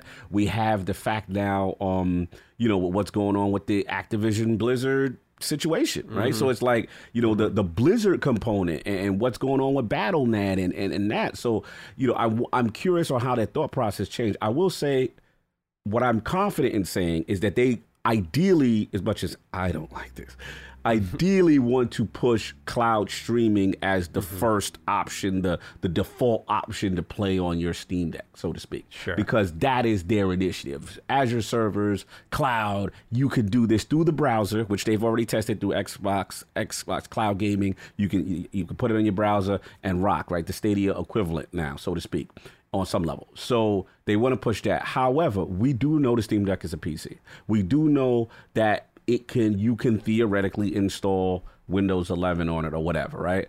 The question to what Chris is saying is a good point. Technically, will that be optimal based on the specification of the Steam Deck? Will it mm-hmm. play right? Will it do that? Because in theory, you should be able to do it. I'm going to test that part. Mm. I just want to see. Maybe it can't do high demand and stuff, but hey, if I can get my little turn base on the go, or anything that's somewhat decent running local, I'm going to push the limits of that deck. and we're going to see what it could do. I know Microsoft wants me to stream, but when I mm. want to play, I want to treat it like a Switch. I want to do my Xbox. You know what I'm saying? So that's me. I'm gonna push it. I'll be your, I'll be your beta tester for that. Mm-hmm. what do I you feel you think? What do you want? Well, it's so interesting because, like, for me, I, I want them just to. Priority number one is getting, when it comes to PC Game Pass, is just getting this thing working right. Because I was using it yesterday. I'm going to be starting up Final Fantasy X shortly for uh, Retro Rebound, uh, upcoming video. And I found out that the PC version of Final Fantasy X has turbo mode. So I'm like, okay, let me download it on Game Pass, see what it's all about, because we already know the Game Pass SKU is different from the Steam SKU. Turns out, long story short, by the way, it's the Steam version. So I had to I had to buy it over there. But when I was doing this, I've been a Game Pass Ultimate subscriber for years, right? Like uh, since they announced that it was a thing, I've been a subscriber of it Same. and I'm going to sign up or going to download Final Fantasy, and they're like, "You need to be an Ultimate subscriber." I'm like, "What do you What do you mean? You guys have been taking money out of my account constantly." So it's like it won't let me download the game. I log out of my account, log back in, still telling me I got to upgrade. I'm like, okay, I'll upgrade then. And then obviously, you know, beyond that, the finding of games on this pass is terrible. The app is not good. It's not good. Like for me to find Final Fantasy X, I mm-hmm. typed in Final Fantasy. They showed stuff on the Xbox storefront instead of Final Fantasy X or any Game Pass games, right? So I had to go down to the bottom, click role playing, click turn based, then go, go through all the games there. There was Final Fantasy X. Then I had to do that a second time when I had to sign up. That's to me the thing is like I want them to tailor this to the Steam Deck. It's going to be a great option if they can figure that out. But to me, the the Game Pass PC version needs work, serious technical work. It's not in a good state right now. I mean, the mm-hmm. console experience even has a lot left to be desired in the way of you finding games and Right. I think the labeling of things, like when I mentioned the play later tip to a lot of our audience, a lot of people were big on that. But the way they label things, it's like there should they should call it a queue or a, a wish list or a, Right. a, you know a favorites list, something like that. I there's uh, a lot there. Like the the HUD is confusing. Like when my again, I think my girlfriend and my brother are perfect examples of people who are like getting into gaming through Game Pass. And so when I'm watching them go through the UI, you can really pinpoint problems. Like, Mm. and one of them is like these small tiles for show all games. It's like on the right row, just tucked away this tiny black square. In I'm the like, corner, yeah, yeah, yeah. yeah, yeah. why? Like, if I want to see your whole library, that should be option one. Just drop it all down. So, to me, long story short, I think just the UI experience and especially the PC experience has a long way to go. Where uh, I am, not to dodge the question here from Chris, all for PC Game Pass working well with Steam Deck, but I think they need to shore up the defenses a little bit before. yeah, yeah, for sure. any for of that. sure. Okay. With that, thank you everyone for writing in. We still have more write ins to go through, but it's time to get into the news. Let's get it. Number one comes on the day of us recording. It already feels like an eternity of conversations have taken place on the status of exclusivity involving large Activision franchises since Microsoft's announcement of the intent to purchase the publisher. Statement after statement has poured in from Xbox trying to bring clarity to the situation, but vague wording gave way to speculation. Now, in a Microsoft blog post on their principled approach to the App Store, we may finally start to have some kind of answer. Quote, First, some commentators have asked whether we will continue to make popular content like Activision's Call of Duty available on competing platforms like Sony's PlayStation. The obvious concern is that Microsoft could make this title available exclusively on the Xbox console, undermining opportunities for Sony PlayStation users. To be clear, Microsoft will continue to make Call of Duty and other popular other popular Activision Blizzard titles mm-hmm. available on PlayStation through the term of any existing agreement with Activision and we have committed to Sony that we will also make them available on PlayStation beyond the mm. existing agreement and into the future so that Sony fans can continue to enjoy the games they love. We are also interested in taking similar steps to support Nintendo's successful platform. Hmm. We believe this is the right thing for the industry, for gamers, and for our business. This came out of nowhere. You know, we had we had a. It's really hard to digest all of this because of how close in proximity you had Xbox buying Activision, PlayStation buying Bungie, PlayStation saying, "Yeah, multi-plat everything." Then this Phil Spencer's comments about the the intent to honor The the agreements, the desires, right? The clearly vague legal wording that a Mm-hmm. lawyer would be like, "Yes, you're you're fine there, Phil." Right? They're they're all in such close proximity. It's hard to like pinpoint what is a reaction, if anything, to the other stuff. Right? Like, is this response here saying, "Yeah, but you know what? This is going everywhere beyond those agreements." A response to how PlayStation handled Bungie because we we've noticed that the calls were made. Phil had an intent to honor. So I know I, I don't I hate to start off with the speculative point, but I couldn't shake it off that with everything so close to each other, we should probably tackle that first, get that Yeah, out of yeah, the way, yeah, and then we'll talk about sure. everything else. So how are you feeling about overall the proximity of all these situations and are they feeding off one another? Let me just get it right out in the open. First of all, I got this wrong because mm. I didn't see this coming. I didn't see it coming only based on the pattern of what just transpired with the ZeniMax acquisition, right? ZeniMax acquisition, you know, the questions start to come what's going to happen to the properties? Oh, you know, anything where Game Pass exists, right? So, and then prior to that point, any acquisition, Ninja Theory games, Hellblade 2, Outer Worlds 2 from Obsidian, you know, assumed, boom, point blank, there's going to be Xbox exclusive or places or PC or places where Game Pass exists. This one did surprise me. Now, here's the thing though, here's the caveat. And when we had the Xbox 2 on, right? Shout out to Jazz. Jazz, Jazz, I give you flowers, but you got this right. Jez Corden got this right. Mm-hmm. And I, I did concede this to him. I said, if it doesn't happen, the only reason I, way I could see it is regulation and public pressure from antitrust and all these mm-hmm. things. And the fact that Call of Duty is Call of Duty, this is literally the biggest game going, that that may influence, yo, the deal has to get done at all costs. And here's the thing, Manny. The way I look at it now, I shouldn't have been as surprised as I am because look at the complexity of this deal, right? We we're just thinking Bethesda, ZeniMax, games, games, games. You've got King, a mobile portion of this that they have to regulate with Microsoft and get under their umbrella. Then you have the Blizzard, the PC, the Battle.net.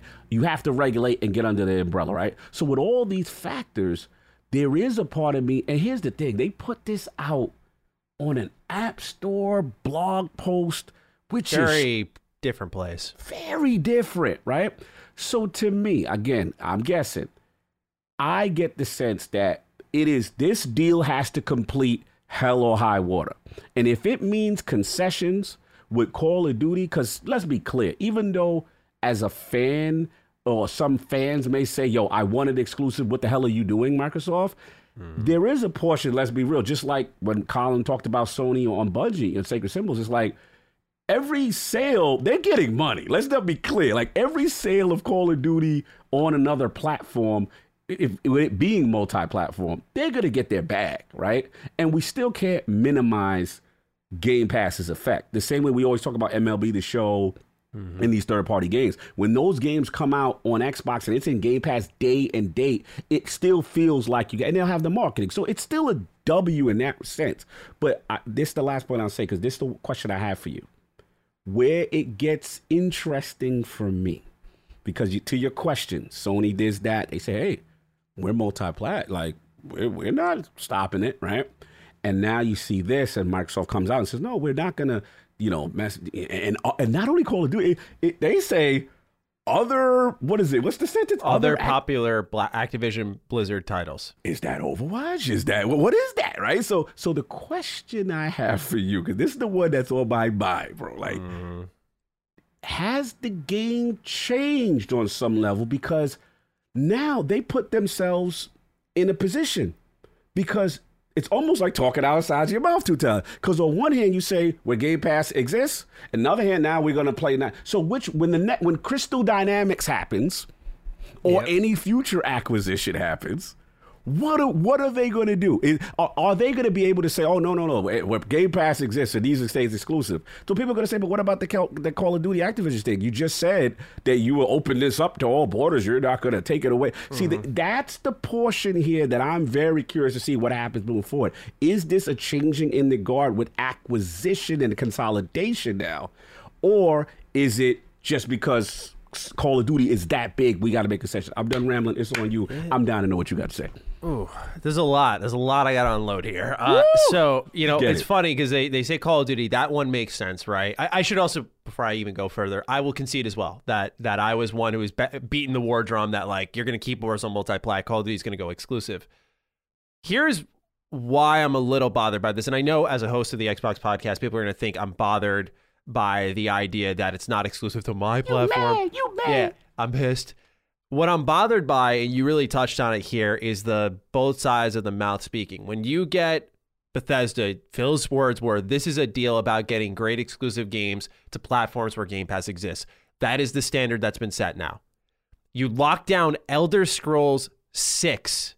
So I'm not saying Elder Scrolls 6 is on the level of Call of Duty, but let's not deny that Skyrim and the Elder Scrolls series sniff that territory a little bit. There is an absurd amount of popularity. Skyrim is still 10 years later one of the most played video games ever on PC, on console, to the point where it's it. re released to you six times. So they have no problem locking that down, but you're not going to lock down uh, popular Activision Blizzard titles. Is that Spyro? Is that Crash? Is that Diablo? Diablo. Those are popular. Yeah. What does that mean? What you know, for me, the problem is you don't want to make these exclusive. That's great. I want more people to play games. You know, I, I love to create videos about games, so I want more people to play them. So when we talk about them, everyone can get in on the conversation. Like that's a win-win for everybody. But what you know, what are you trying to accomplish now? If, if Bethesda's deals were for you know getting exclusives, is the Activision deal for Game Pass? That's Right. the clarity that we just don't still have, in my opinion. Here, that's where I'm leaning. Is okay. We saw PlayStation's dealing. They their deal to me, as I get further away from it, either screams desperation or Spartacus support. Spartacus and I think it's the latter. support, Yeah. Because we're going towards the subscription service medium. It's something we touched on a lot last year, uh, last week, and I'm thinking that okay, Microsoft may not have exclusives, but they have the option to say you can spend 70 over there where we own Call of Duty now. We're going to get money for every sale on PlayStation, or you can be a subscriber in our service. And that's still a huge win for them. And I know it breaks the norm of what console warriors call a win, but it it, it, it is a win to save money.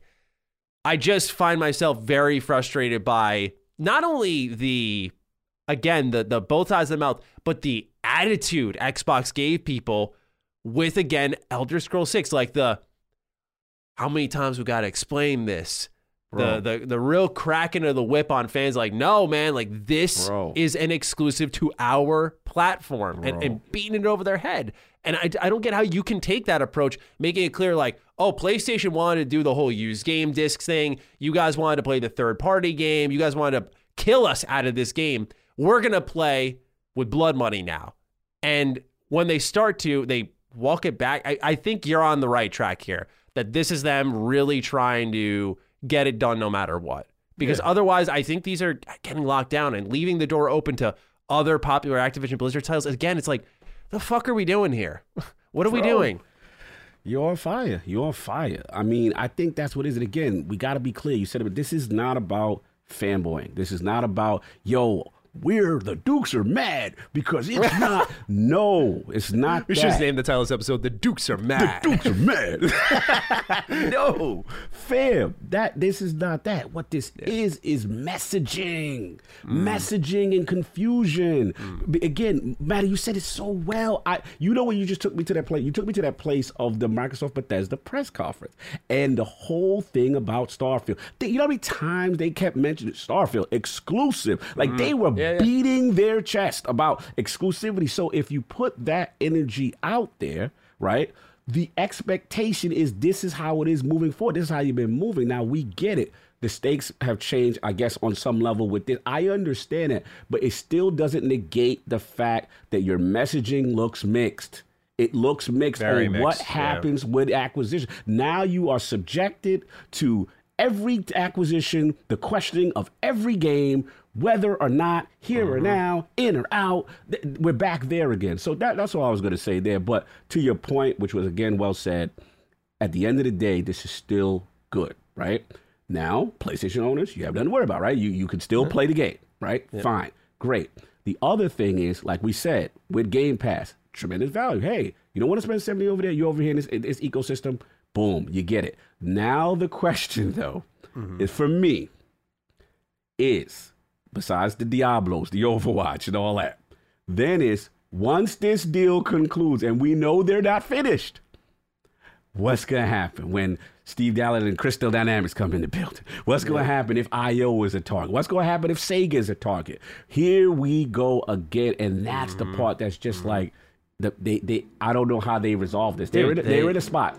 PlayStation brought them down to their level on that one, man, because PlayStation, you know, ha- is going to have this awkward scenario, I think, with Bungie and the rest of their first party studios where there's a clear gap, like a clear echelon, a Yeah. tier system, if you will, where any new studio coming in is be like, we getting that treatment or this treatment, right? Exactly. And I feel like they're kind of walking into that now where every deal is different. So Bethesda might be going, well, we want to release our games on PlayStation, you know, and I, I maybe they have Good autonomy point. to do so, but like, you know, now that's what's going to happen. And as you absorb more and more, maybe IO's like, well, we still want to be multi-plat. And it seems like they're willing to do that stuff, but I don't know how one mega deal is for exclusives and one isn't.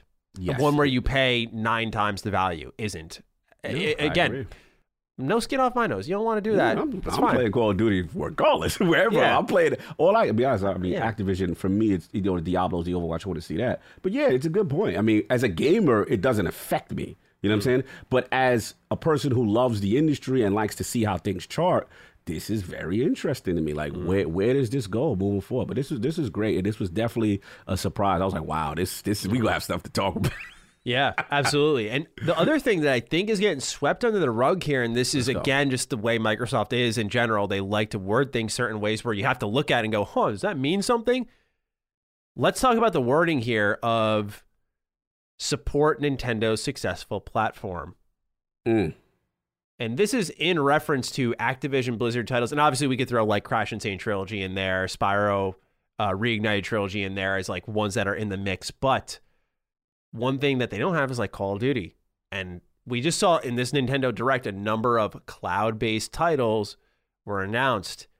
And more and more, I feel like we got to be inching towards a place where we're going to see a Game Pass app on the uh, Nintendo Switch, right? It's, it's got to be just a matter of time.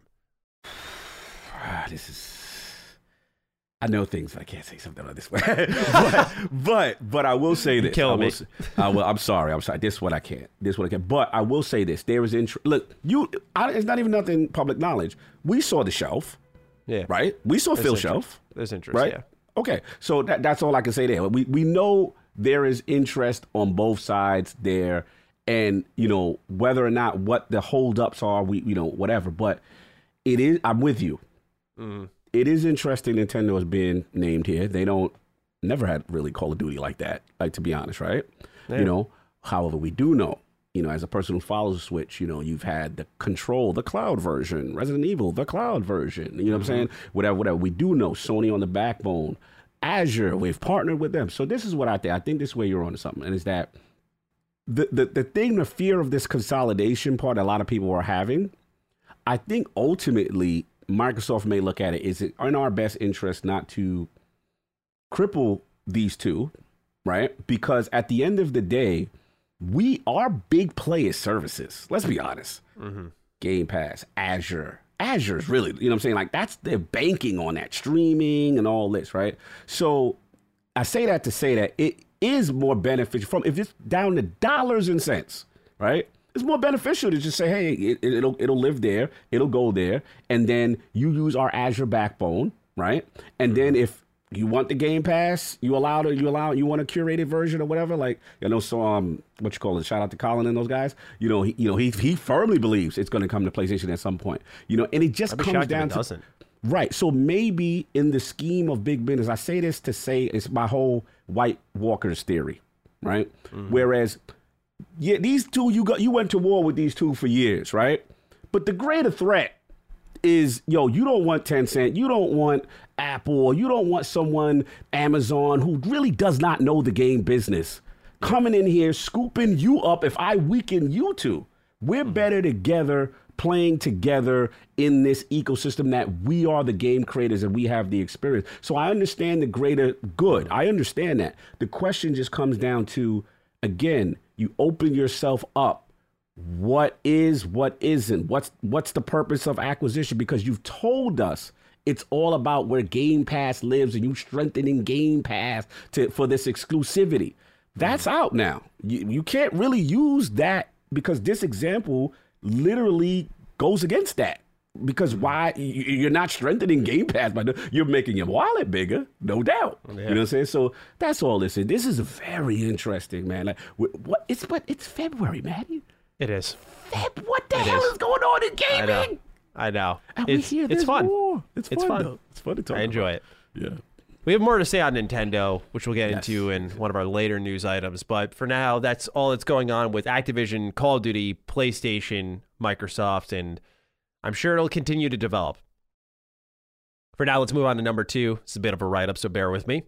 Because it was supposed to be our number one. but things change. this got bumped. yeah. The missions change. They always have. All right. Smooth.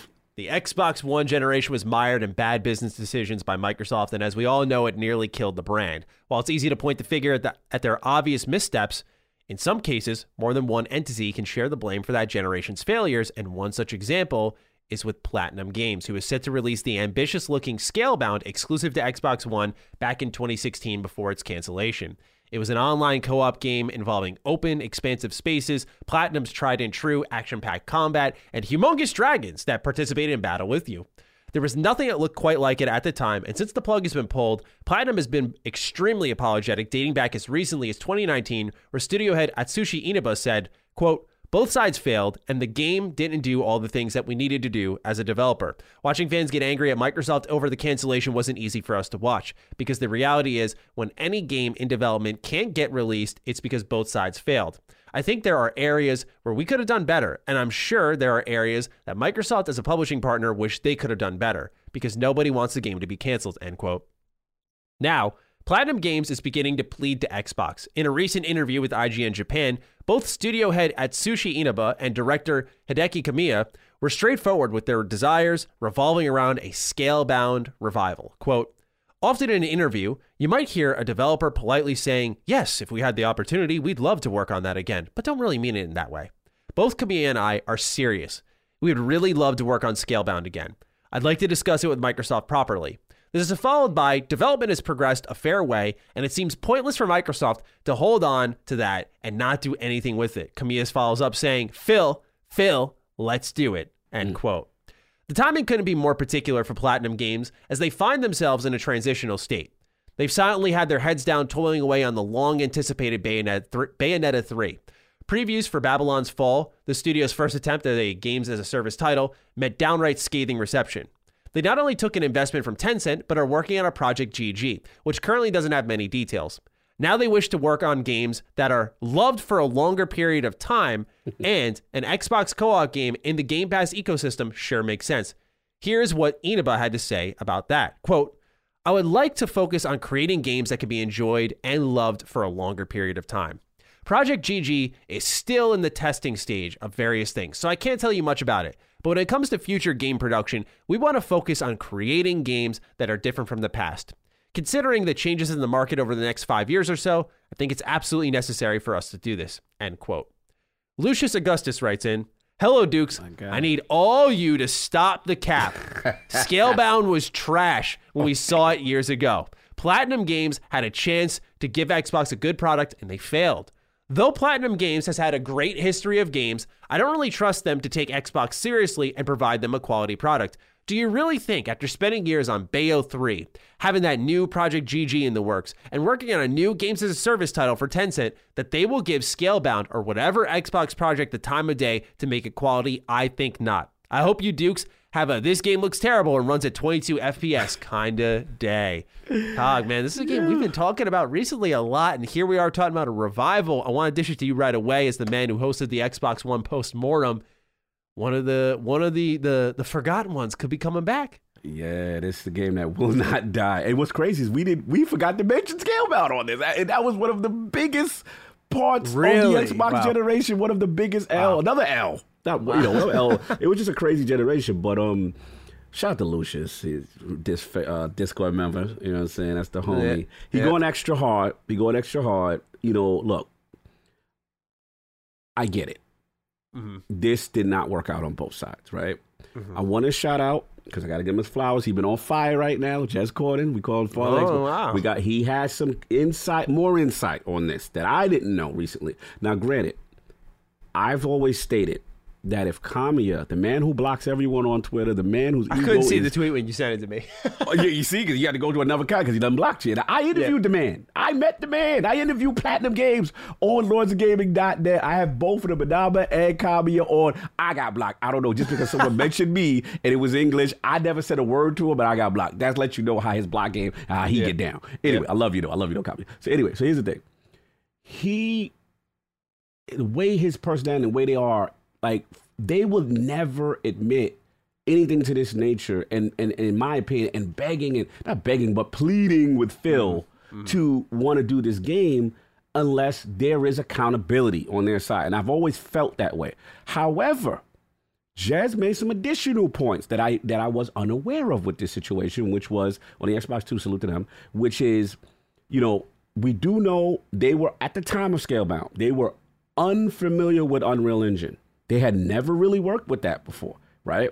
Then, so you got that aspect. Then you have the aspect of yeah, they may have been doing a little bit too many projects. I'm not going to say that's not a factor, but also and we have a little bit of evidence, even though it's anecdotal, with the way Xbox thought process with games on their platform. Hey, could you add a co-op mode if possible? Mm-hmm, hey, mm-hmm. so that I heard was added to their plate, and you know, and it, it it just, from my understanding, this thing started to snowball on them. They just couldn't between the, the and then let's be real, Xbox One, the the performance at that time, and this is where Lucius is right. And when them them frames, I remember some of them early previews. I was like, ooh, yeah, yeah, it wasn't looking sharp. Now, as far as the stop the cat part, that's why I got to get my man. I love him. Shout out to Lou. He's a good dude. The thing about that, where I'm disagree with him, and the people say, "Don't bring it back," which I'm not because, Maddie, this is where me and you go on the line. Xbox needs these type of games.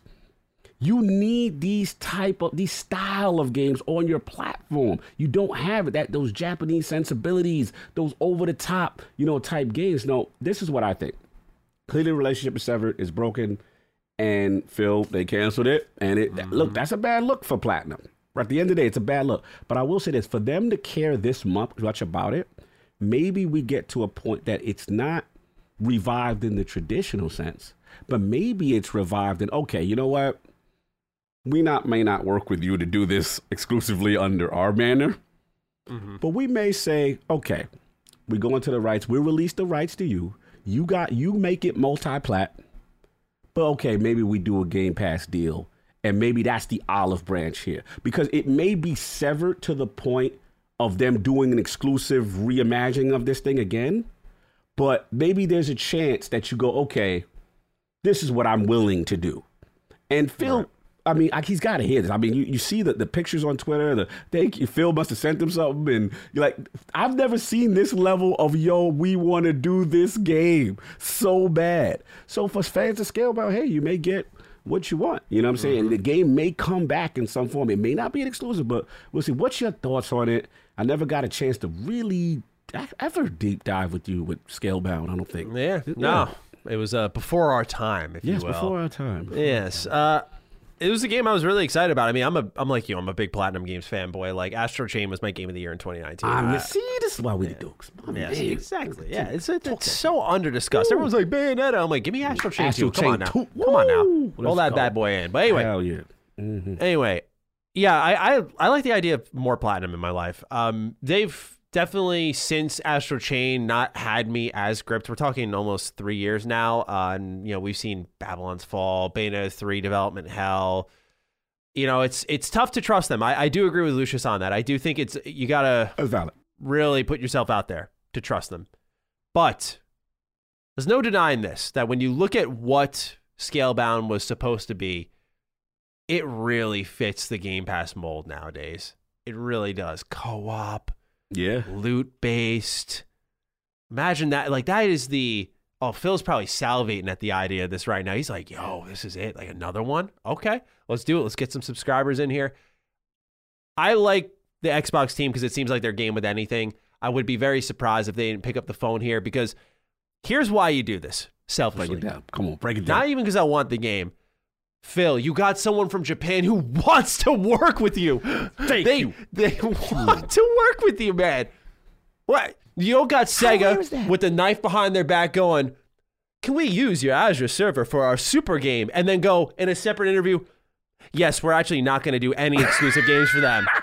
And as they reveal the blade, it's like, you got someone who's itching to work with you, man.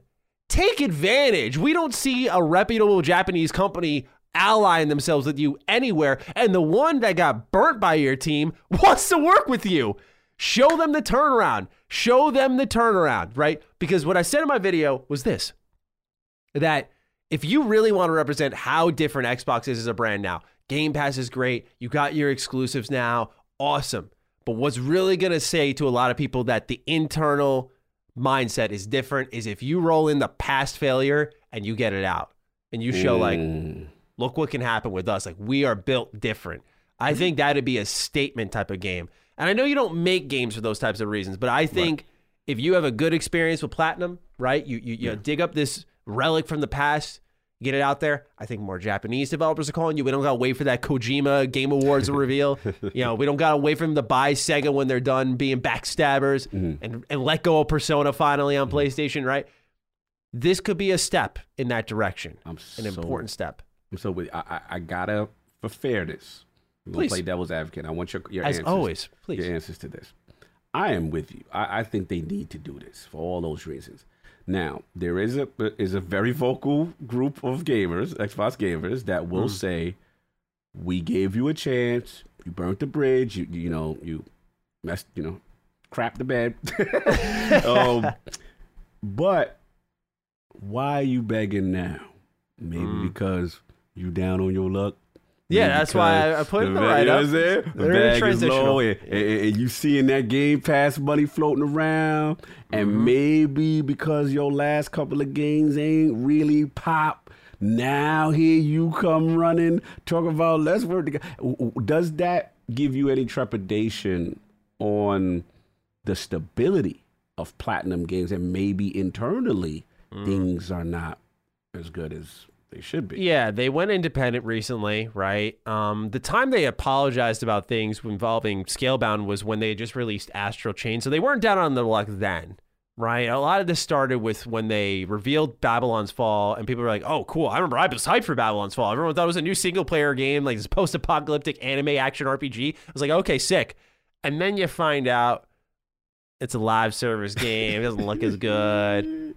So yeah, I think there is some validity to what people are saying here. But look, if that's the foundation of our reasoning, why are we all coming back to Xbox after a generation of Mm. failure, right? Good point. Good point. Let's let's rebuild. You know, if if someone fucks up once, should that be the end of the road for them? My man. I think not. I think not. That is a, a philosophy in life itself. But here, when we're talking JRPGs, it's especially true. I think that this is a this is a partnership they should at least explore, right? Because again, it, it I I hate to just sound like a broken record with stuff I've said, but I- just feel like when you are struggling in a region and you got a partnership there that can help you build in that region, no presence in the region. yeah, no presence, right? Mm-hmm. Your console struggling to sell in that region. Like you even had Scarlet Nexus that would do everything with you but Game Pass day one. Get to work, Phil. Get to work. Pick up the phone. Yeah. It's ringing. And my thing is this: like, even if you like, if you're so, you like, you know what? That chick burnt me. like, Yeah. even if it's that, Yeah. right? You could still say, all right, maybe we don't, we not gonna go steady, and I'm gonna date you. Mm-hmm. Whatever. We we could start talking, get the dialogue popping. where get it at least multi-plat on the platform, and maybe you throw a little Game Pass bag that way if you like what you see. So that that's where I'm at. It's just like to just I, I'm a firm, but my gut tells me, Phil, th- they're smart because this has put public pressure on Xbox on some level. Yeah, Let's be honest, right? So I love the. I actually like the move by them, and I'm hoping that that phone call does happen because I'm so with you, man. Like you, d- d- Japanese developers are not easy to come by. That want to work with you, an American Yeah. company, like Yeah. so. Let's do it. Give them a trial run. Let them earn their stripes back on the multi-plat. It doesn't even have to be Scalebound. That's the thing. That's the thing. You know what I'm saying? Just oh, whatever. You get them the IP back, whatever. How, I'm gonna tell you what I really want. Can I get Astral Chain 2 on Xbox with the right frame rate and the thing? Can you can Mm-hmm. you broker that deal so I can get it off the Switch and play it on the other fi- Like I would love to see that on a Series Mm-hmm. Dude, X. Like, Astral Chain needs to leave the Switch. I'm sorry. Anything you. they've made, that game needs to leave the Switch. It's not even 30 FPS, but not only that, man, it sold well and then it pieced out. Give it the Octopath treatment. Bring it to Yes. PC, bring it to Xbox, Put put, the sequel Pass. on Xbox. I, I'm totally with you. I'm feeling what you're saying there because that's a series with way too much damn potential because you could tell the writers at Oh. Platinum were taking notes when working with Yoko Taro because if you play the stories of any Bayonetta game, it made no fucking sense. It was an Always amazing game. It made no fucking sense. Then you play Astral Chain. It plays with your expectations a little bit. Some good characters in there. You're like, Yes. oh, who's this Match- Kyle guy? You know, it's just, that chain system with the thing. Yeah. Oh my god, it was so stylish and cool, and still some of the best um police station uh, music. I, I remember. Oh, yeah, that, that- that's bumping, police yeah. station beat. Ooh, Yeah. ooh. it's cool. Like you in the club in that beat. But anyway, but I digress. I, I want those games on Xbox. Get that relationship popping, bro. You, I know you an Astral Chain fan because you knew what I was talking about. dude, the, the the Arc Facility music, like the Oh. action, the action track, like the bum bum bum bum bum bum. bum. Oh my god, man, that soundtrack's so good. I, I, I that's a game that needs to leave Switch. It just Yes. needs to. That and Marvel Ultimate Alliance to be- Three. If I'm if I'm Phil, I'm on a warpath to get those two out of there. yes, get them going, please. yeah. Mm-hmm. Since we're now a multi-platform company, it appears. We're multi-platform. We, we care about Nintendo, and so mm-hmm. hey, let's let's care. Yep. yep. All right, number three. This one has to be talked about. Halo Infinite broke out of the gate with insane numbers, resting at over 200,000 active players on Steam at its early launch of the multiplayer and within Xbox's top five most played titles for months on end. Developer 343 Industry also made fans aware that this is the most successful Halo game in the series, surpassing 20 million players. Now, things are beginning to slip ever so slightly. Halo Infinite is sitting at around 15,000 to 25,000 active players on Steam per day, And the game has moved down to number six on the player charts for Xbox Game Pass. For perspective, according to the Steam charts, there is a clear month over month decline that is said to be sharp. So, the monthly average in November was 120, 102,000. Then in December, it was 51,000. And in January, it's 23,000. Cody Smith writes in Hi, Duke Buds. It looks like Halo Infinite might be having problems retaining players. An article in Business Insider paints an alarming picture of Infinite losing both Steam players and Twitch viewership. And when asked about current player counts, Xbox representatives cited an older tweet about the cumul- cumulative, sorry, 20 million player count. Even with updates coming, do you guys think Infinite can keep its legs up? Cog, is it dead? Move from five to six? It's not dead. We're not gonna do that. But I'm I'm gonna surprise people. They have a problem. Th- mm. This is a problem. This is this is. I'm taking this serious. I'm sorry. I'm not. Normally I'm Mr. Positive Cog. Y'all know me, but nah. Let me tell you why. This is a bad look. The fact that this is free to play. this is free to play, right? And on PC, the stories I'm hearing, you know, from my PC brothers, the optimization, the, the issue, some of the issues are going there. They're having the cheating is crazy. Yep. It is crazy. And remember, someone got at me. I ain't gonna call them out from the Patreon. With, Cog, why you want the skill bit? Because the skill based matchmaking that they got takes your account of big team battle and mm-hmm. all these other modes. Oh, I shouldn't say all these other modes. There ain't a lot of modes. That's another reason why it's failing. but you know, failing. I should say declining. Excuse me. But the the thing is, it's it's you you you. It's such a weird system that is factoring in these casual modes in the skill base. So now if I'm great in team battle, I'm playing ranked against these super sweats, then the cheating. And it's just like, look, you got a problem. I, this is the prediction I set as a Destiny fan. You're only as good with live service games as your live team.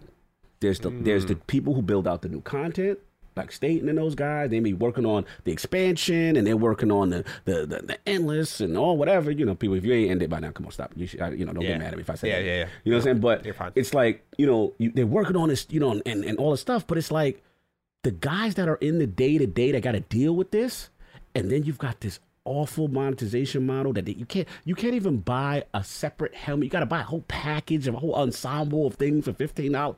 Like it's just, and if you're not nimble and agile enough. You will get left behind. And that's what PC is showing me. On console, they seem to be okay. But PC, they're not dealing with these issues. They're not dealing with cheating. They're not dealing with your bad monetization. They're not dealing with server issues and. They're not.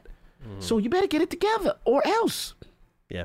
That's what I got to say. yeah, it's why um you know, for me I'm I'm a little less alarmed and I'll explain why, but it is why on certain topics on my personal channel, Mr. Matty Plays, I would Fire channel, by the way. thank you. I would uh bring up these things. A lot of people were like, "You're just hate clicking Halo Infinite. You just want viewership." Even though like I'll upload a Dying Light review and it'll do double my normal Xbox news. It's almost like I just give a fuck about what Xbox is Talk doing. to you know, I highlighted some of these things like the I made a whole video dedicated to how bad the monetization was in Halo Infinite. I was like, I don't care it's free to play. This is fucking terrible.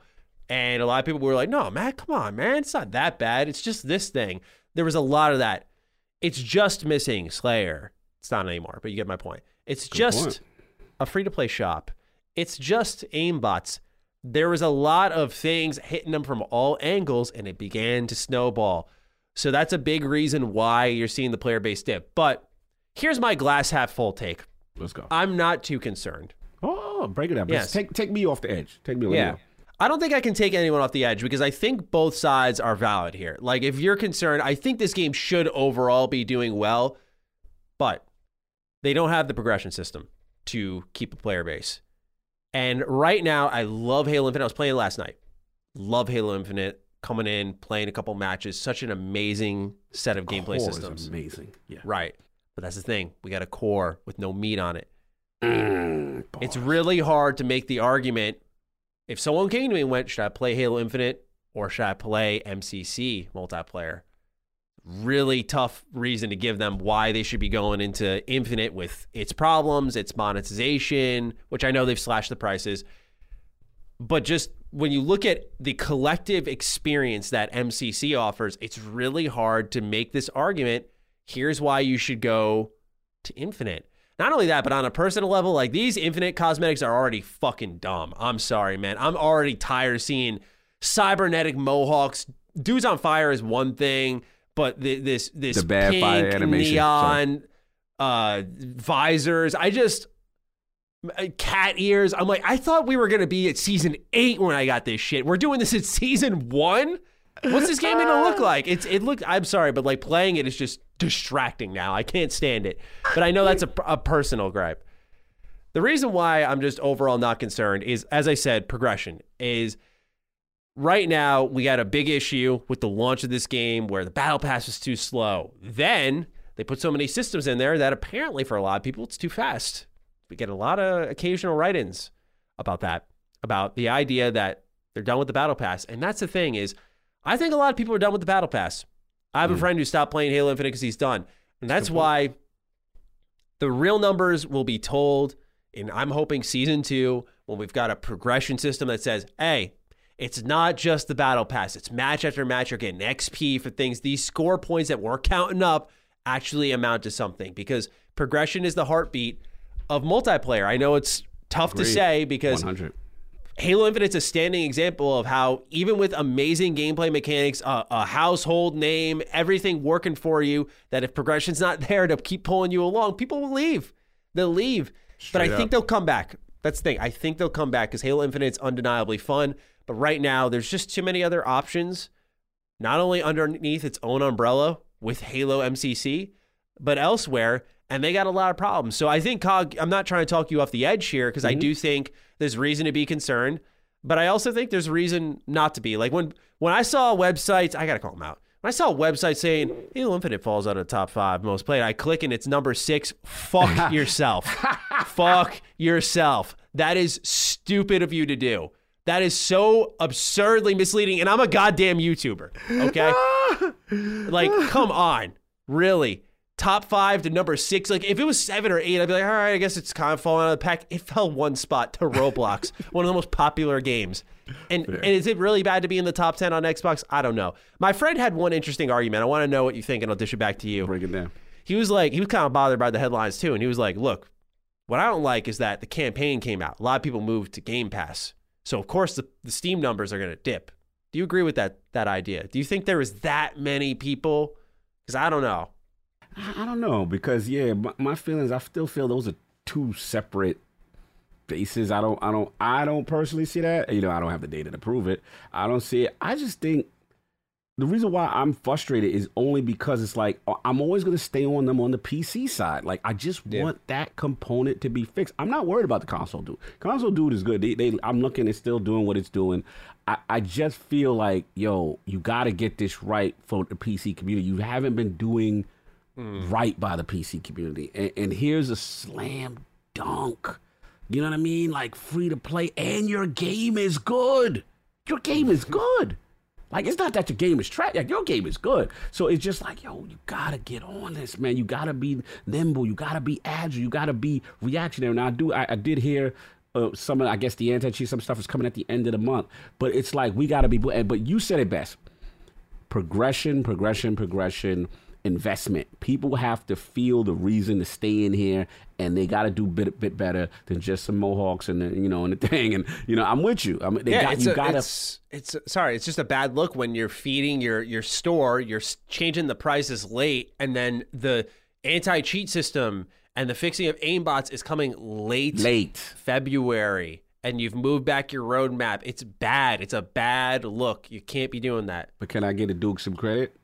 Again, we were the ones that said this thing's coming on in hot. Mm-hmm. Right, we the one, and these are the. This is what happens now. So it's like, yeah, you got the short term, you got the millions, you got the. I get it, but you better hope that's not at the expense of the long tail, mm-hmm. and you ending more important, yeah. You know, that's you want this to be a run. That's why I'm never in you know, against the delay because I want you to ship at your best. And we still don't have Forge. And We still, I mean, co-op is going to get delayed even further. You know what I mean? So Yeah. uh, Yeah, my rant's over. But I just, I just wanted to, for the people who was like, no, bro, you don't delay. These are the things that start to to start to add up. You know, and Mm-hmm. you just, you just gotta keep your eye open. That's all. Yeah, I completely agree. So we'll see where it goes. Curious to see when they're going to bring co-op in because that's supposed to be next, right? Season, season, or they say it was season two. Co-op was coming, and then yeah, season three was Forge, and now that that's been delayed, Delayed. Yeah. yeah, they delayed the announcement of the plans. Ugh, we'll, we'll see. We'll see. Number four. This isn't really Xbox related. Um, it's Nintendo again, but I thought that their words were quite interesting at a time of mergers and acquisitions. So, in a time where an acquisition can strike at any moment, it is important to monitor the words of all possible participants. One of which is Nintendo, who many thought would be getting in on the fun during a time of consolidation. Quite the opposite is happening, in fact, as president of Nintendo, Shuntaro Furukawa, had the following to say to Bloomberg when asked if his company is in the buyer's market. Quote, Our brand was built upon products crafted with dedication by our employees. And having a large number of people who don't possess Nintendo DNA in our group would not be a plus to the company, end quote. The plan for Nintendo is to inject 100 billion yen, an approximate 864.8 million US dollars, into its current development studios. Its last studio purchase came in the form of Next Level Games, a partnership spanning back to 2005, where the team made Super Mario Strikers for the GameCube. I actually wrote this beforehand, and when I was seeing Super Mario Strikers, I was like, man, I missed that game, and now they're making a new one. so it's pretty funny. But uh, I thought this was interesting, Cog, because we see here that Nintendo's not playing this game, and I see mm-hmm. some some people running with it, going like, "We'll see," you know, Colin. I'm just like, thinking of him. This Yeah. is who I was thinking about with this.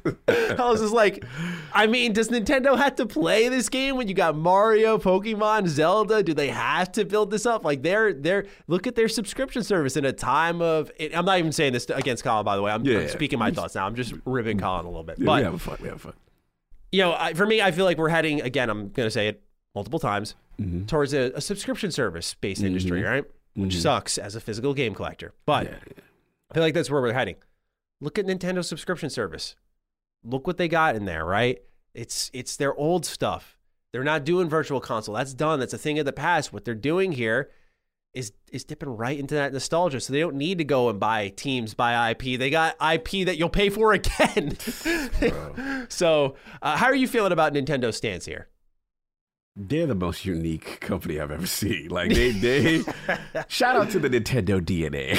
I just wanted to say that the DNA, like that, is hilarious to me. Yep, but it, yep. it- it's kind of real in the sense that like they don't they don't have to listen to anyone. They just beat to their own drum and they they know their base to the point where Mm-hmm. it's like we are gonna. We sat there and laughed at like, yo, they really gonna do this Mario Kart Eight DLC? like really, that's what we really do. They put in the expansion pass. That's what, and like they literally sell it, reselling the Wii U catalog throughout pretty much this whole generation whenever there's gaps. But to their credit, like they have shown we don't need to play that game. We're our own thing. They're the wacky, they're the mm. wild. And it's funny, the reason why I'm laughing with the Kyle situation because I know how much he loves the organic stuff and the internal and the nurturing stuff. Mm-hmm. And like Nintendo's kind of doing what he wants Sony to do Yeah. like Nint- like he should be a Nintendo fan because Nintendo's literally doing that to the core. Mm-hmm. Like that that is like they are standing on their square amongst all type of pressure. But in their in their defense, like we kind of act like they're not dominating both Sony and Microsoft. Mm-hmm. It's weird, right? It- like they they mm-hmm. they omitted from the conversation, kind of like, it, but it, they are dominating, right? And it just goes to show you that this the industry is so cool that we could have three distinct companies doing things their own way and still having success. Mm-hmm. And kudos to them. You know, I've chilled on being a you know mind brainwashed by them all the time. Yeah. But I have to admit, the Switch was an amazing product. They got me back, you know, with that. So yeah, salute to them. I thought it was interesting. They said, no, no, no, we, we good. We, we they don't subscribe to the Nintendo DNA. They're not willing to be a part of our company. Hey, kudos to you, bro. You you, you clearly know what you're doing because Yeah. you know the numbers should reflect. Yeah, yeah, they don't they don't need to when they just passed 100 million sales on the Nintendo Switch itself. Uh, that you know, I, I look at I look at games like Pokemon, which these companies like Microsoft, Sony would die to have because Oh. a simple remake for Pokemon, Brilliant Diamond, Shining Pearl, passed 14 million sales. In a week, Pokemon Legends Arceus hit almost half of that at 6.5 million, right? That's a combined 20 million sales for just those games. Bro. Think about that. That that money there. Why do you need to buy anybody You when you don't. got those two there just doing that? Let's not forget about Zelda with a almost mm. seventy five percent attachment rate to the Nintendo Switch that wasn't packaged in. People had to buy the console and buy the game. And I know it was a launch game, but we're talking long tail. Seventy percent of people who own that console bought that game. That's that's unheard of. So they have these IP that have such diehard loyalty, love, adoration, memories baked in there. And it's why I always say Nintendo is selling you nostalgia. And Facts. sometimes it's great. Sometimes it's great. Like we saw Earthbound's coming back. That's cool as hell. They'll Yeah. talk to the right person at the right time. But overall, them selling nostalgia works for them. They don't need to play this game of getting new IP. Their old stuff will, has, it'll forever work. Right? And, and the spin offs Oh, they yeah. do, Oh, man, yeah. they're like, yo, let's do. What if Mario played soccer? What if Mario played golf? These are great kind of Nintendo like service games where they release them. They're a little bare bones. Like I loved Mario Golf last year. It's one of my favorite games last year. One of the games that I forgot. I was like, why didn't I put that on my game of the year list? But ah. anyway, I love that game. Right, not top five, but top ten for sure. Mm-hmm. And released kind of bare bones, but mechanically it's so sound. And they start to give you new courses, new golfers, and you're like, this is mm-hmm. great. Right? You see them doing that. Wii Sports when they announced it, they're Oh. like, they're I'm sorry, Nintendo Switch Sports. Nintendo Switch Sports. excuse Yeah. us. They're, Excuse immediately they announce it and they're like, we're planning a new content drop in the summer. And we're planning another new content drop later this year. I'm just like, oh, so this game's going to come in pretty bare bones, probably. Okay.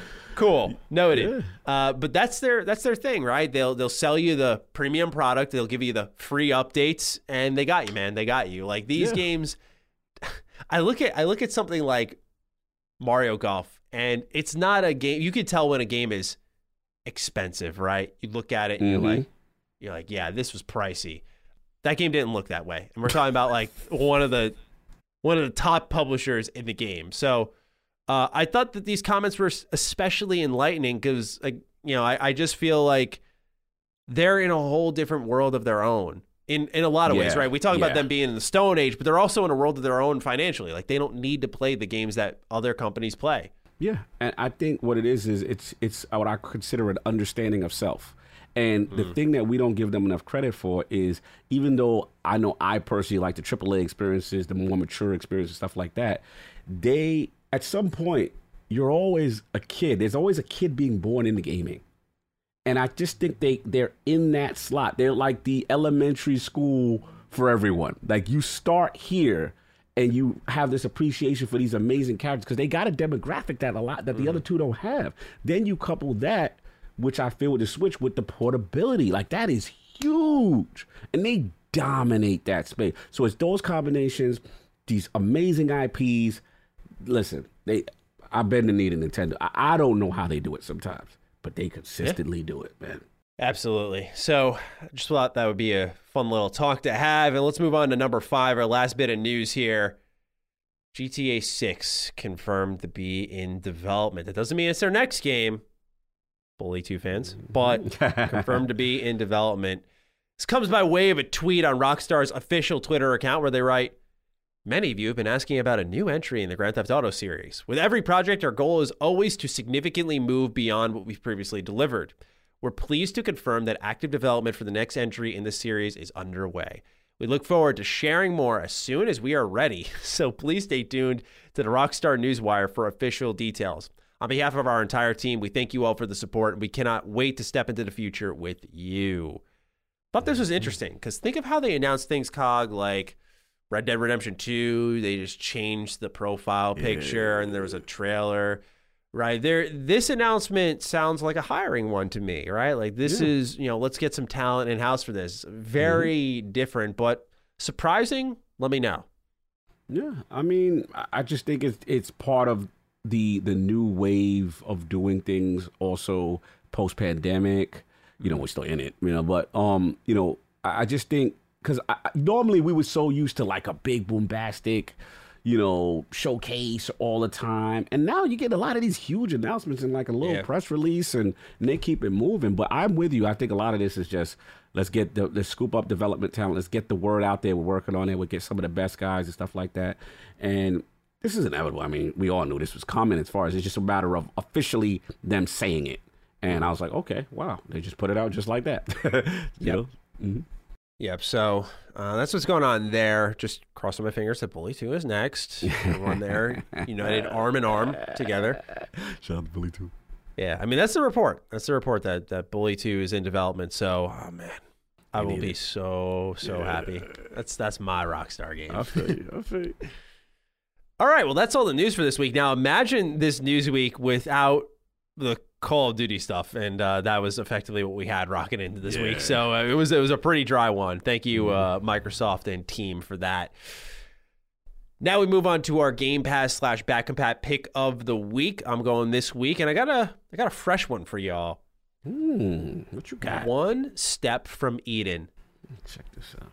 Mega Man Battle down. Network fans, this is it. Oh, This is it, man. Oh my gosh. So I'm late to this party. This has been out for a while. Uh, as the segment would suggest, it's available on Game Pass. One Step from Eden, I, I don't even know what it's about.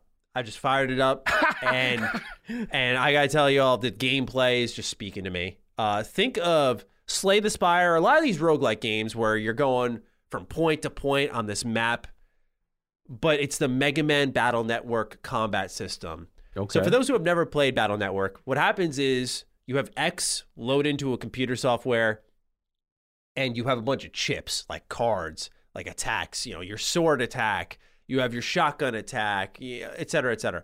You have all these different attacks that'll load in randomly and you kind of go in phases until it's time to load up more chips again. It's literally that. I couldn't oh, believe it. I couldn't what's up. believe it, man. Like this is what for those who don't know, Battle Network is one of my favorite series in gaming. I love Battle Network. So playing a game that is so obviously inspired by it was Click. I, I, I didn't I didn't know it existed. Uh, so you, you're zipping around uh, a ten tile battlefield. The camera's to the right of of you, so you're watching it from like a, a side scrolling point of view, and you're zipping in these upgrades that you're getting as you complete each encounter. Uh, so you'll get different spells like lightning. You get certain spells where you can call in like a mortar strike and nuke the whole other side of the field. Yep, I'm seeing it. You can like crack the ground next to you and throw it at someone, but you'll lose a movement tile for it. And it's just about a, a whole list of characters. I've only played the starter character, so I haven't gotten far enough yet. Uh, but you have this whole list of characters. Each of them have their own different play styles and uh, set attributes and abilities that you can unlock. Uh, and trying to get to Eden. And as I kept dying, it'll say you are one mile from Eden. And I've never beat it yet, but Okay. I, I loved what I played, man. I highly recommend people try it out. For me, though, I will say this while Let's it's a strong recommendation for me, Mm-hmm. I'm glad Game Pass exists because I'm going to try it. I tried it out here. I think I'm going to buy this on Switch. Oh, for the Yeah. go. Okay, Yeah. okay, okay. I it just the the screen. It reminds me how I felt. It's going to be a really random reference. I hope someone go. out there gets what I'm talking about when I say Let's this. go. So when I played Persona 4 Dancing All Night on my Vita, right? that was an easy platinum trophy. Like my reaction times are great because you're looking at a tighter screen as these symbols come in from all sides of the screen. Yeah.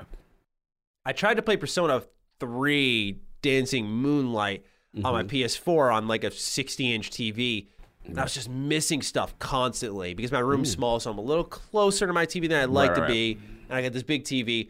This is kind of that. It's such a frantic, fast battlefield, so much things happening that I was I was not seeing everything. So I think I need a little bit of a smaller screen that I can look down at and see the battlefield properly. But it's a good way to, you know, this is one thing that's great about Game Pass. I know it's probably not working out for Xbox on this front, but I tested it out. I went, I love this game. I want to play some more of it. I'm gonna go get it on the system that works best for me. Uh, but yeah, one step from Eden. Again, if you are a Mega Man Battle Network fan, that's the endorsement you need right there. Like, go give it a look. If you're not, just think of a roguelike game like Slay the Spire. You're going instead of going up the tower, you're trying to get to Eden, whatever that is. And um, there's a lot of progression elements there. They've supported it for a while, so all of this content's just baked in. And uh, yeah, it was a game that's been downloaded on my Xbox for a while. Uh, after fi- finishing Trails in the Sky SC and finishing Dying Light 2 and Sifu. I was kind of in like a lull here. Where I was like, all right, like I can try something I've been sitting on for a while. This was it. Very good pick up and play game as well. So that is one step from Eden. You like what you saw? Yeah, it's very unique. I, that tile, I didn't know it was like this, almost like tile system card roguelite kind of elements. That's the Mm-hmm. Yeah. thing that threw me off with it. Because when I saw the initials, I was like, oh, okay, this is good. I assumed there was going to be some other type of game. and no, no, no. I was like, no, this is actually very different than what I thought. Yeah, sprite based, which speaks to my heart and soul. Yeah, I, that's so you. I was like, this is so you. right? Yeah, but also just for, for those who, who I want to make sure because I mentioned card systems a lot. It is Yes. an action game. It- you're moving Right. around a lot. You're reacting to things. You're pressing buttons and things Yeah. are happening. So Yeah. just know that it's not Not it's not, like a turn-based game. Yeah, yeah, Because I did draw the comparison to Slay the Spire, but that's really in infrastructure. so point. Good point. check that out over on Game Pass. I love the cover art for it. Just on a side Yeah, note. cover's pretty cool. Let's get into our five final questions of the show. Cog, this might be in record time. We're looking at a below three hour show here. This is, uh, I'm sure ben, ben and Dustin will be thrilled. Yeah, but he'll for- us. Yeah, but uh, I mean, for us, it's like, what? What? What? what? I'm gonna have an extra hour to my day, and I'm not gonna know what to do with it. To do with Because- myself. yeah, I'm gonna have to stare at the ceiling. Yeah, and think about this. This is pr- we would have had this prior to without the big news of Microsoft. Yeah. So Imagine if we didn't have that. Like, yeah, dude, dude, we were looking at a two hour show for sure. Mm-hmm. All right, Frank T writes in, "Hey, Shaggy Matty and Leonard Roberts Cog." Uh, we seem to talk a lot about what will happen if Activision purchase goes through, but let's look at the other side of things. How would Xbox respond if regulators stopped the acquisition? Would Xbox stay aggressive and try to get a smaller, but smaller in quotes, publisher like EA, who's worth around 40 billion, or would they give up on publishers and just stick to the small acquisitions like IOI, Crytek, Asobo, etc.? For once in your life, have a decent day. Thank you, Oh, Frank. thank you, thank you, Frank. Showing some mercy out here in, Mm-hmm, in the realm of the Dukes. Good question, good question. Um, I it's fun. I love that this question came in now, right? Because Mm-hmm. Yeah, like, yeah, yeah. with the acquisition. What if it doesn't go through? And I firmly believe that the reason why we're seeing this un- I would say unprecedented, but a surprising move by Microsoft to open up Call of Duty and potentially other platforms to multiplat is because of fear that regulators may get in on this and try to look at this thing sideways. To his question, if it doesn't go through, right? I still think they're aggressive. Um, EA no, because EA kind of come out and said, "Hey, we're looking to buy, we're looking to, you know, whatever." So. I could see that, you know, the, the, the usual suspects that we've always been saying, you know, the crystals, the I, IOs, the Segas, um, you know, like, hey, you know, I, I could totally see them still doing that and, and, making a move. You know, I'm still going to want the WBs, you know, if that doesn't happen this, and, and that kind of stuff. But Yeah. yeah, that, that, that's really all I got on it. I, I, I, I could totally see that still happening. And to be honest, even after, if it does go through, I could still see a couple of those sneaking in after. But I think right now, as I, I've been saying on LP, the feds are watching. The block is hot. You got to be careful right now. Everything, all hands on deck. The, all, they got all their hogs in one room. Yeah, yeah, really. all their ho- they got their their best and top hogs in there, man. Yep. And they got to make that thing rock. But what you think? Yeah, I think uh, stop it or let it go through. They're going to keep buying studios for sure. I think they'll stay aggressive. Like if one publisher doesn't go through, they're to see if they can get another. I, I I don't think it stops with Activision on any front. I think it's very well possible that you know again I I, I said I kind of want I don't want to bow out and not talk about it, but everything is on the table to me with these acquisition talks ever since this because it was such a game changer in my eyes where I could see them this is approved and they're like let's get Ubisoft. Let's get Ubisoft in there. I was Like, about to say it too. Yeah. You just remember. I was about to say them too. too. yeah, I just I, I feel like anything's possible, and that if this argument of them being third in revenue and with PlayStation now announcing their Spartacus and it looks competitive, like and that might even open the door for them to really go gung ho because now it's like look how competitive things are, and we still have Ubisoft. Let's go get someone. You know, I could see them really uh, running away with some acquisitions after Activision. I do agree with you. If I could predict anything about it, I feel like you know they'll they'll stay quiet until that's a done deal. I'd be shocked if they were really, unless they got like an amazing deal in front of them where it's like, Right. IO Interactive wants to sell for five million dollars. It's like, well, okay, then sure. Right. Obviously, that would never happen. But I'm just saying, if they had something obvious like that, I think they'll leap on it. But it's interesting because we always talk about the defensive purchase, right? Like right now, if you're Tencent, are you really like snaking around now? Now that you know both these companies got their hands tied a little bit. Mm, good You point. know, do you start looking at that? It's possible, right? Possible. Um, but you know, for the Xbox side of things, I don't think they uh, they give up on publishers, whether this goes through or not. fair enough. Fair enough. Nicholas Brillhart's our next write-in. Greetings, Dukes of Hazard. With last week's brief dip into the Marvel game conversation, I'm curious what each of your dream pairing of comic book IP and a developer is. Personally, I want to see Arkane Studios take on Daredevil. Have a I just bought another Iron Lord's 10K shirt kind of day. That's an inside joke. Salute. They were Messi in the room. That's so funny. What happened there? um, I like this. I like this, Nicholas. I like this. First of all, what, what, before I, before I start, how do you feel about that arcade? You, you're a bat. You're the man without fear. You, you, you're, you're literally Mr. Yes. Daredevil. I think I think if, Arkane? if if I were Xbox, that's the if you're gonna give a superhero IP to any team, it's them. Okay. I think they I think they need it the most. I think they would work with it the most. Like I just I feel like they need that. Especially uh, granted, I'm talking in a pre Redfall world. So I won't go too gung ho on it. Maybe that's a hit for them. We'll see. I'm staying open minded to it. Fair enough. Fair enough. But if it's not if it's if it's not Deathloop, man, oh I'm gonna be um you guys thought I was bad at the end of Oh, last year. God. Oh We're man, never gonna hit end of it. If this if this game sucks, oh man, oh I'm gonna have some fun. Anyway, Then please we're gonna continue. have the the the, retro, the the fall of arcade. we're gonna have a we're gonna have a retrospective. Yep. Oh yeah. I would be. I'm gonna be that guy. I feel that. I feel that. Look, oh, for me, y'all know I'm a fan of that that character right there. You know what I'm mm-hmm. saying? Norrin Radd, Silver Surfer. So I was thinking about it. Shout out to Nicholas. He made me think about this. I think for me, this is hard because for for Silver Surfer, he's such a dynamic character. It's like, how do you represent him? Because you represent him as this, you know. I went back to the old NES game to see how they did, and I was like, that game was terrible, by the way. It was, I mean, it was hard as hell. It was hard as hell. It was size. It was awful. But salute to them for even trying to do something with the license. But how do you do it? And I don't want first person. I do want to see the character. Do you make it a shooter, whatever? But I will say this: I do want the visual flair. And I looked at all the Xbox game studios. I'm like, who's the right choice for this? Um, I'm gonna surprise you with this. I'm gonna go initiative. Oh. I'm gonna go initiative because the reason Oh. why I go initiative is because it seems that Crystal might be, you know, in that realm, and, and we know, you know, Darrell Gallagher, and, and they're helping on Perfect Dark, and then I look at, you know, Eidos too, and those guys, and you know, I look at people who have relationships with some superhero games that have good graphical fidelity. And you know, with Crystal Damage, you got you know Rise of the Tomb Raider, and then obviously, um, then they have a hand in um the Marvel Avengers as far as graphical. You know what I'm saying?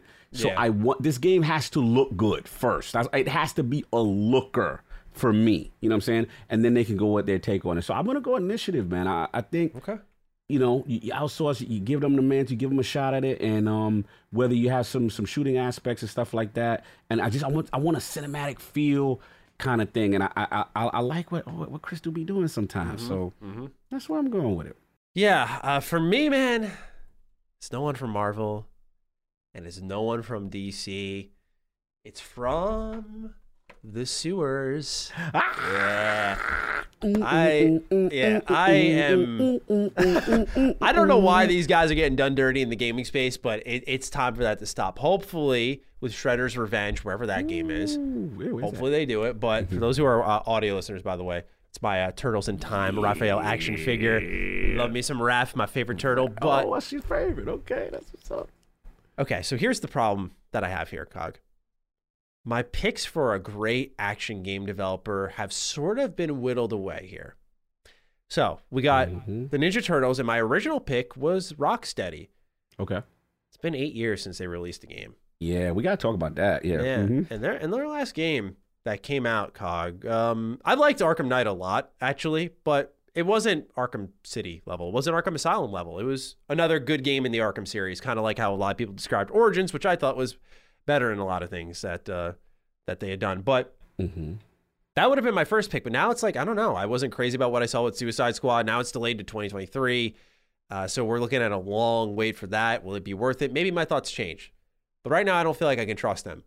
My other pick would have been Platinum Games. Oh, They had their chance and they fucking blew it. so uh, thank you, Activision, for that. Now you're in house, you get to hear from me personally. Yeah, I forgot about that. So I'm kind of stuck here where I have a IP I would use in a heartbeat, but I don't really have the developer. If I were to pick one though, off the dome, Let's go off the top. off the top, really, just like this is off the cuff. Going Capcom. Give me Oh, the yeah, DMC. yeah. Give me the DMC devs on the little Ninja Turtle action. I know they do the typical like one versus a room full of enemies type of thing, which you could do with the Ninja Turtles game. Obviously, I think it'd be best if you could do like co-op with all four turtles there fighting together. But if we if we could get the DMC devs involved with the gadgets the turtles have and the type of combat that they do, I think we might have something here. A little bit of anime flair in there wouldn't hurt because that's the thing. The Ninja Turtles, man, they're so popular. They were so successful in the 90s, Oh yeah, oh yeah. even the early 2000s. Mm-hmm.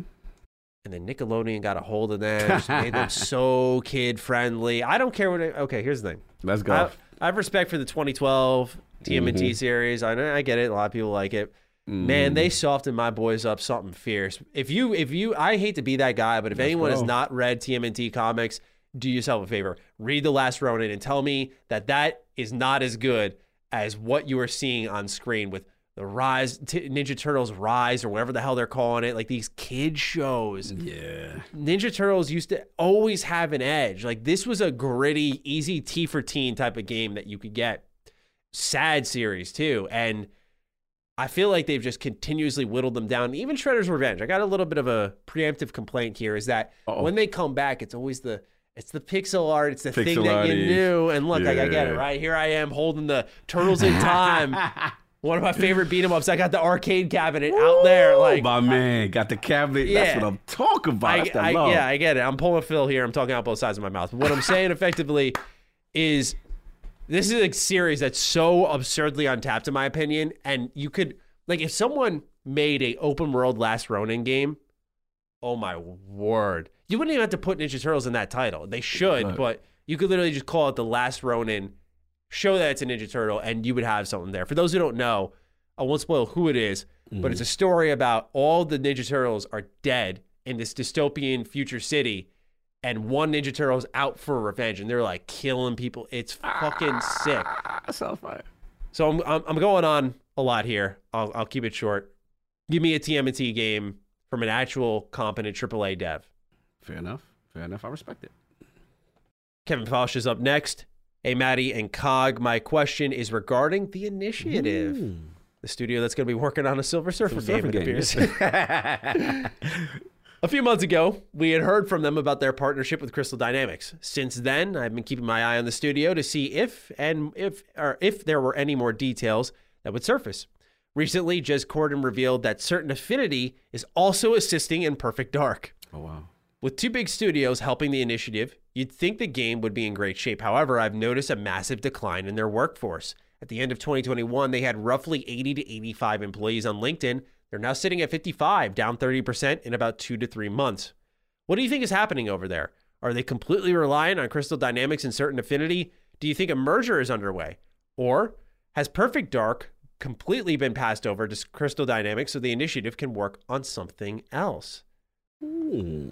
Good question. Good question. Um, I'm going to surprise y'all. I don't Let's hear it. think it's an issue. And the reason why I don't think it's an issue is I've have a theory about the initiative specifically. I've been kind of tracking them a little bit more lately. And I think that the name of the studio is literally telling us what they do. And I just think it's a new age of game development for them. And this outsourcing, and I literally feel that they come up with the idea Right. and then we go and outsource. We initiate and then we outsource. You know what I'm saying? Mm-hmm. For whoever's gonna, you know, bring it to execute the vision. And that's the vibe I got. You know, the Crystal Dynamics thing, we were all surprised, like, what? This is weird. Like, is it like, you know, is it in danger? Mm-hmm. Like, I remember the talk, and even I was like, I've never seen this before. But if you look at what Darrell Gallagher says, you look at their studio mission, like, I just think they have a different approach to, to game dev and, how things are made. And, you know, when we're talking about numbers going in and out, You know, I mm-hmm. just think it's you know you bring in who you want, and I just think they're moving different. And I just think it's it's not what we're used to from traditional game dev because they've gone out of their way to kind of push that narrative out there a little bit. If you go again, go to their site, go check out what they say. It, it's interesting. So that's what I'm going with right now. I mean, hey, I could be wrong, but it just feels different the way they are operating. Yeah, it, it definitely does feel different, but I completely agree with you, Cog, that I, Mm-hmm. I don't think it's time to sound the alarms on on the initiative, um, especially if their purpose is to create prototypes that are then pitched. Xbox green lights them, and then they find a perfect partner for them. That's a really interesting way to make games. That's a good way to keep ideas fresh. Is to just have an idea factory of a studio that's then bringing I mean this with all due respect, and I, I'm not trying to be mean, but the grunt work in, like, you know, Right. okay, now it's time to make it, time to make the thing. Right. Um, because what you have there is effectively like you'll get these prototypes that are sound on a conce- hopefully sound on a conceptual level. Like here are the things we want this game to do. Here's the the mechanics and the story we want to tell. And now they just got to put the Lego pieces together. 'Cause that's what game development is. You instead of buying a Lego set, you put a bunch of little pieces together and have them all work together. Like that's what it's all about. So to me, them downsizing makes a lot of sense if that is the focus of that team. And it, it should be. It should be. Um, It's definitely, unfortunately, been mired a bit by the quadruple A job listing. Yeah, yeah. Um, you know, that's unfortunate. But for those who are in the know, who are informed, uh, they'll know that this should be kind of, to some extent, par, par for the course for them. Yeah. All I will say is though they do have to execute. If I they agree. execute and Perfect Dark is fire, then we can sit there and say, you know what? Okay, this is the wave, and Yeah. they showed out, right? So that's the thing. Uh, They got some talent over there. They got Gallagher. The, the team that they have, the initial initiative team, is strong. You know what I'm saying? Like it- it's some it's some names in there. It's kind of actually a classic way of developing games. Like when I looked up, for example, for Retro Rebound, I always try to make sure I verify developers because I knew Activision had published this Spider-Man 2 game, but I was like, who developed it exactly? And you saw a ton of different names involved there. And there's always going to be support studios, don't get me wrong, but it kind of reminded me of that. Like Vicarious Visions was the lead studio there, but they had a lot of other teams that would help in. Just like we're seeing here at the initiative, it's like, yeah, you have the initiative pitching, you have Crystal Dynamics doing a lot of the work where it's an announced partnership. Now you have certain affinity quietly helping too. So it's kind of new for I think this generation, but it could also be considered old school, if you will, which Yeah, could be. is quite fitting for Perfect Dark. All right, Daniel's our next write in. Hi, Dukes. Do you have any series that has disappointed you as much as Halo has for me? My best gaming memories are of Halo 2 LAN parties, and Halo 3 is possibly my favorite FPS campaign. For all its flaws, I put over a month of playtime into Reach's Online. Then I bought an Xbox One specifically for Master Chief Collection, which I know you and King got into. An utter waste of money, he calls it. I played about five games in total on the console, and it mostly gathered dust. I played the Halo 4 campaign once, and I can't remember any of it. I skipped five and had high hopes for Infinite, but I haven't played an open world as lifeless and devoid of meaning, and took a Banshee from one main story point to the next, and even the story, I'm having a tough time holding on. Since I built a PC instead of buying a Series X, I can't really solo queue for online with the mess that it is on PC. In any given week, I have single digit hours I can devote to gaming, so I moved on to other things like Mass Effect 3, which I never got to, uh, which I never got to when it first came out. Which that's awesome on a side note. Salute. So all that said, I think I might be done with Halo, which makes me sad, but it's not worth my time. Have you had any such falling out of love with a series? This is a fantastic question. Mm-hmm. Oh, shout out to Daniel. Yeah, I know the feeling. You know, it sucks that Halo didn't even feel good about it, but hey, I mean, I, I know the feeling when it's something you love, and they either a just go a different direction, Yeah. B, you know, I know what mine is, and look, sorry, Assassin's Creed fans. it's just yeah. that's not what I fell in love with. Mm-hmm. I remember It's a good the first time I ever saw that game. And they were talking to the gaming ninja. You're talking about the dude with the Yeah, hoodie. yeah. And then you saw I remember the, trailer like it was yesterday, the first time I ever seen it. And he's skulking through the town. And it was like some old like New Jerusalem type vibe, Mm-hmm. you know, but you know, he's going through and you were you were literally doing stealth, but in broad daylight, you were trying to make yourself not seen. It, it was true assassin stealth. That's what it was. And I loved it. You know what I'm saying? And yeah, they went a little went with the little what is it? The I forgot that thing when they go in the future and the past. Forgot what the name of it. It's escaping me right now. You know what I'm talking Oh, about. Oh, the the animus. the, the animus, right? I know that part got a little wonky or something. I'll get it. But the core of it was assassination and stealth. It was a stealth game at its core. Mm-hmm. This stuff now, it's like, look, it, they're good games. I don't want to be disrespectful. They're good games. It's just not what I fell in love. I'm not like the, stealth is really optional. Like you, you, really could just go out there and get your, you know, kill on and level up, and then they got the MMO stuff. It just lost me, you know. And I'm gonna be real. This is where they really pissed me off. See my last mm-hmm. part. Mm-hmm.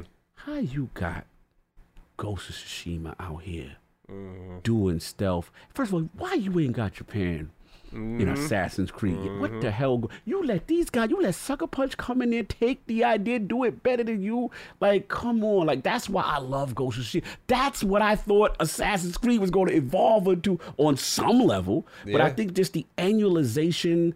And then it just became, yo, we're doing it in this, we're doing it in France, we're doing it in Egypt, we're doing it each, each year. And I just think they got caught up in that model and the monetization. And, and I'm just like, y'all lost me. I'm good. Shout out to everyone that still plays it. You know, it's still a good game. It's just not the game I love. So totally hear you on that. where you at? Assassin's Creed is a great answer because it's funny you mentioned this. I just picked up uh, from from GameStop. I picked up because I'm working on a video. Uh, Assassin's Creed 3 Remaster, the Ezio trilogy. I picked up uh, Unity. Unity is one of my favorites, man. That game got done. I gotta go dirty. back to that because That game got, got done dirty. Yeah, I gotta go I'm back sorry. to that. No, no, You can look up my old review for those who want to listen to a 2014 review. Definitely not my best work, but I was a big fan of Unity. I, I even showed some of the glitches. I'm like, this game is mad good though, and I, I that was to me the future. And when that game got destroyed and dragged, all I'm saying is, Assassin's Creed fans, you you did it to yourself. Now you've done it to yourself. Now you're getting. Valhalla, which I loved Valhalla, but you know, it's not the traditional stuff. And so I'm excited to go back and reconnect with the traditional AC roots because I'm sidebar here. Let's go. I watched YouTubers. I'm friends with YouTubers like JV, who's a, Yeah. a big Assassin's Creed YouTuber, or I'm sorry, Yeah. Ubisoft YouTuber. I'm friends Mhm. with uh, Lasers, Tyler Dynamite. These guys are like they kind of opened my eyes to what old Assassin's Creed was, what made it click, right? Because Yeah. I love those games, but to me it was like, as you said, like stealth, going through, and it was just a, to me a, a portal to a new time period. But Remember hearing how they hold spoke the button, the story, Not to cut you, I'm sorry. No, you're Remember good, when you used to have to hold the button and you'd walk and assimilate within the Mhm. crowd? yeah, you'd blend. I, yeah, I love that. Sorry, continue. Yeah, no, it was awesome, right? Exactly. I forgot those things, you know, because they'd walk so far from them. So I'm excited to go back. That was a that's a perfect answer, honestly. For me, um, Uh oh. I gotta go with my boys Bioware.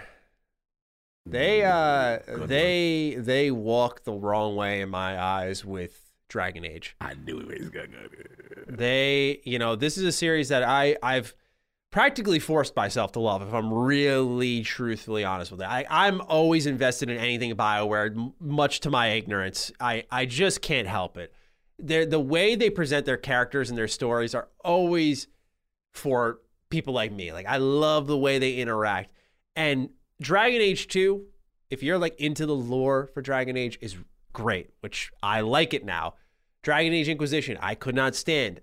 If you just play main story content to the best of your ability, because the game has so much side stuff that it gets oh, in the way, there are a lot of redeeming qualities, some real political tension, and the Trespasser DLC is great.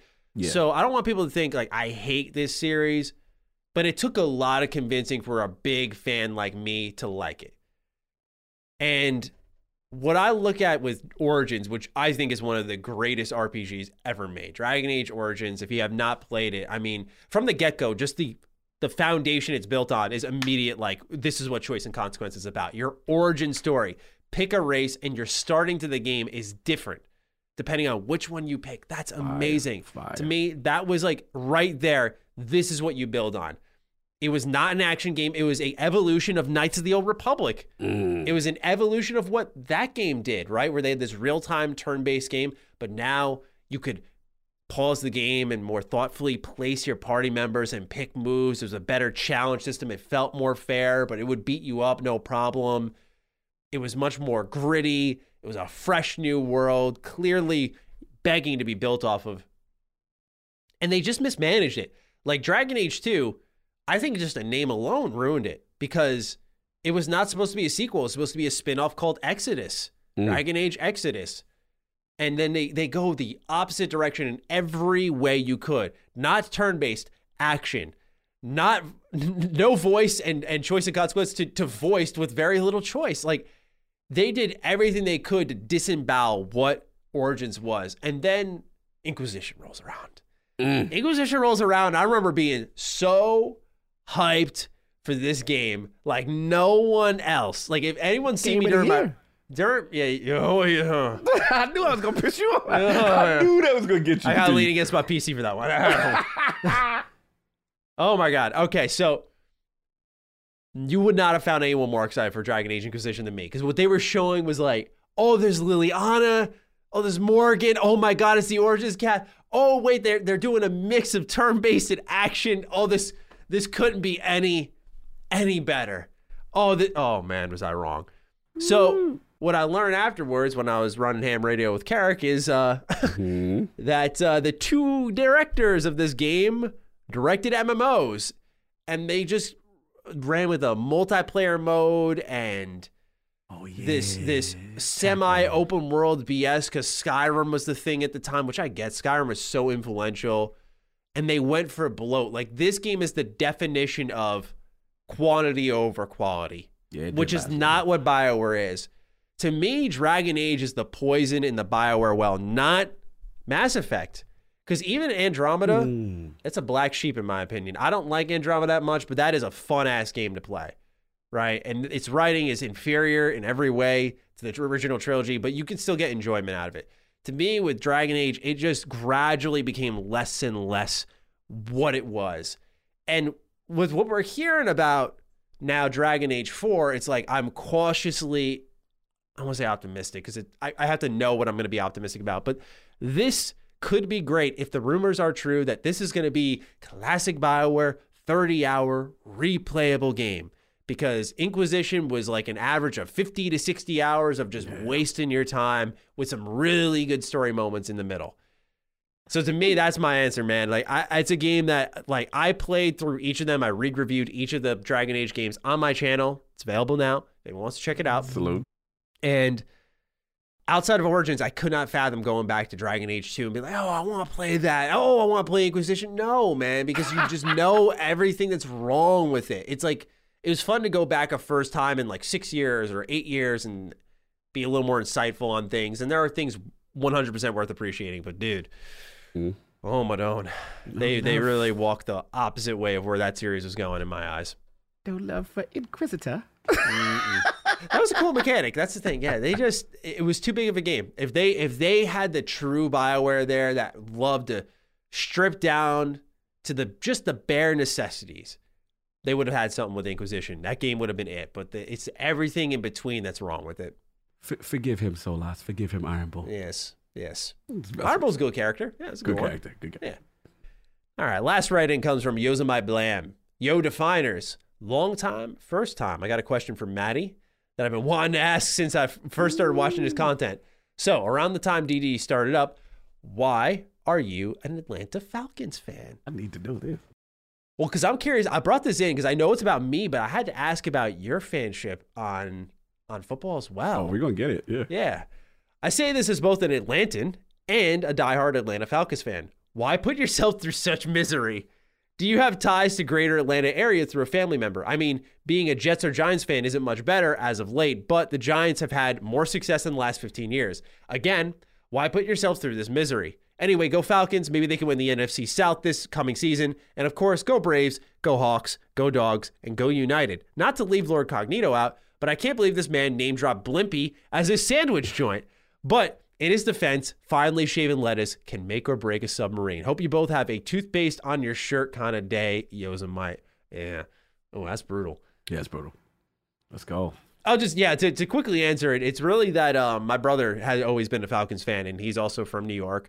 I don't know what made him an Atlanta Falcons fan. I think he liked Michael Vick. You know, guy was just a Oh, yeah.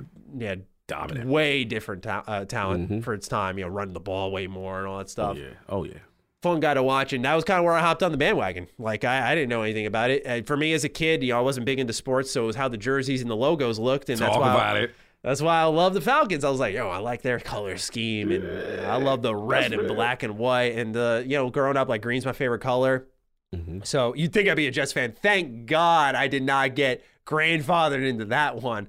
Oh my God. Ooh, pain. Yeah, that would have been something bad. I'm a Mets fan already, so. Uh, but uh, that's how I it. became a, a Celtics fan. I don't watch basketball though. I think basketball sucks. So uh, that that that phase of my life is done. But yeah, Falcons fan for sure. And uh, that's no real story behind it other than my brother brought me into it. Salute. I love it. This is a great question. Shout out to you, Savvy. I remember seeing the name in the discords and stuff. Um, for me, it started baseball was the first sport I ever got into because I was young enough to remember that, you know, that amazing Mets team from '86. Mm. And I just stood Lord. That was my first sports team I attached myself to.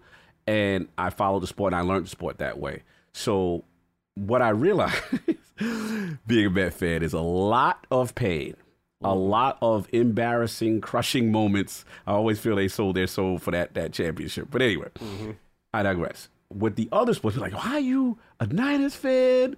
And you, know, you like in, in basketball, you like the Bulls. In hockey, you like the Penguins. Like, what is going on with you guys? I don't like that last one. I know, I know. continue. But I'll give you the real quick breakdowns. On eh, it's very quick. So Mets, we born and raised in New York. After after the Mets, I said I am not dealing with any of this level of pain from New York. Mm.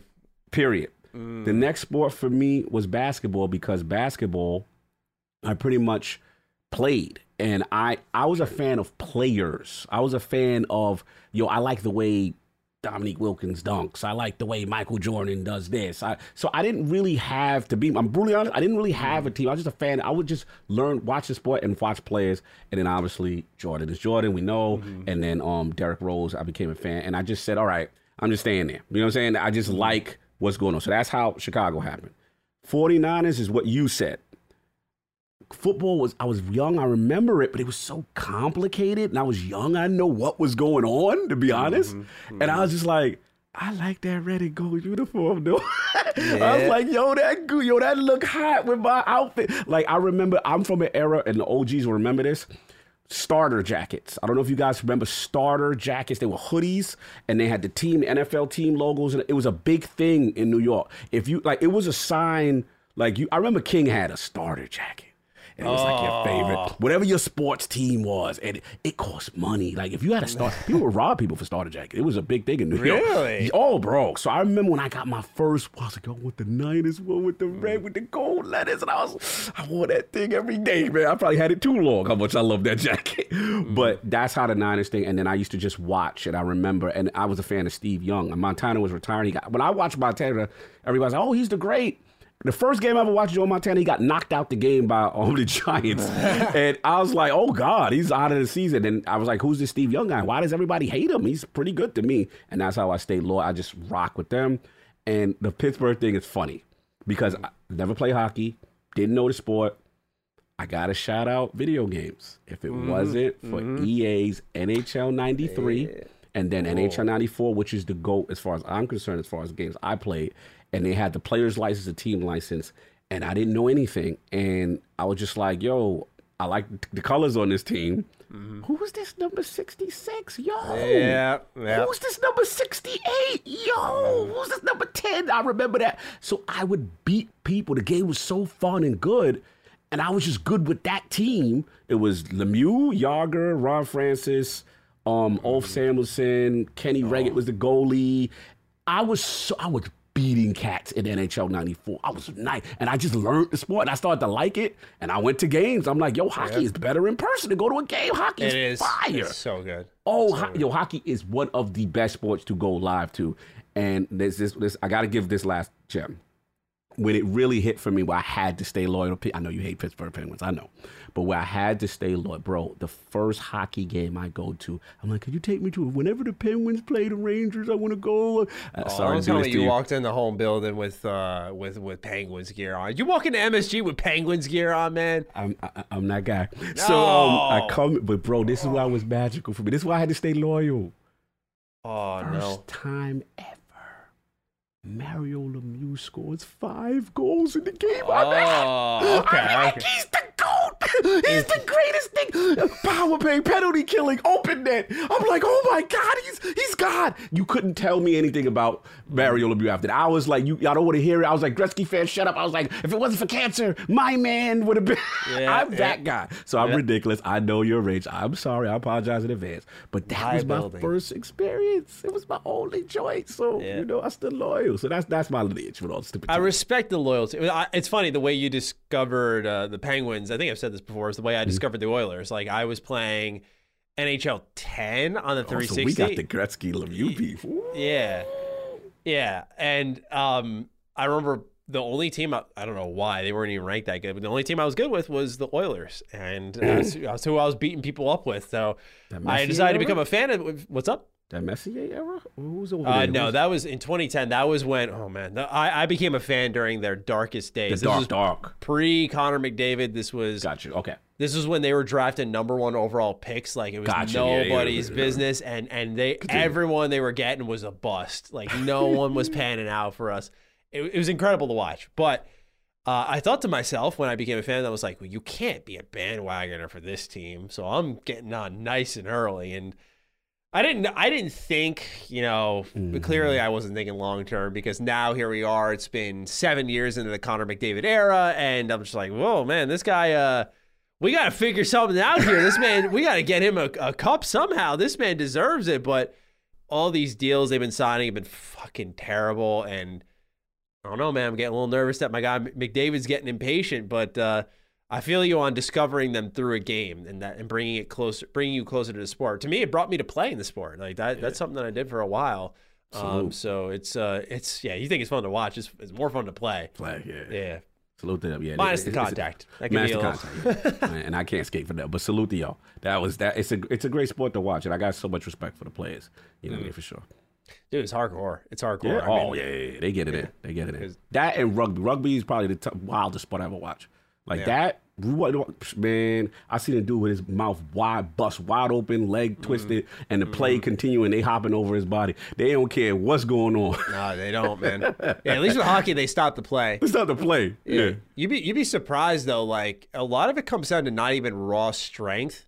Like for me, when I was working out, I was like, I, I was going and playing a lot. I was like, you know, I got to work out, get bigger, so I don't get knocked off the puck. Obviously, that's a part of it, but I was still getting pushed off. And I Mm-hmm. learned it's like that's a balancing game, man. I had to work on balance because then it's like, you know, you're immovable at a certain Oh, point. yeah, yeah, It's a good feeling. And, and last thing I'll say, I like the breakaway. is probably one of the more exciting things. As a person Oh, who plays basketball, I relate to hockey in that respect because it's like when the basketball is the fast break.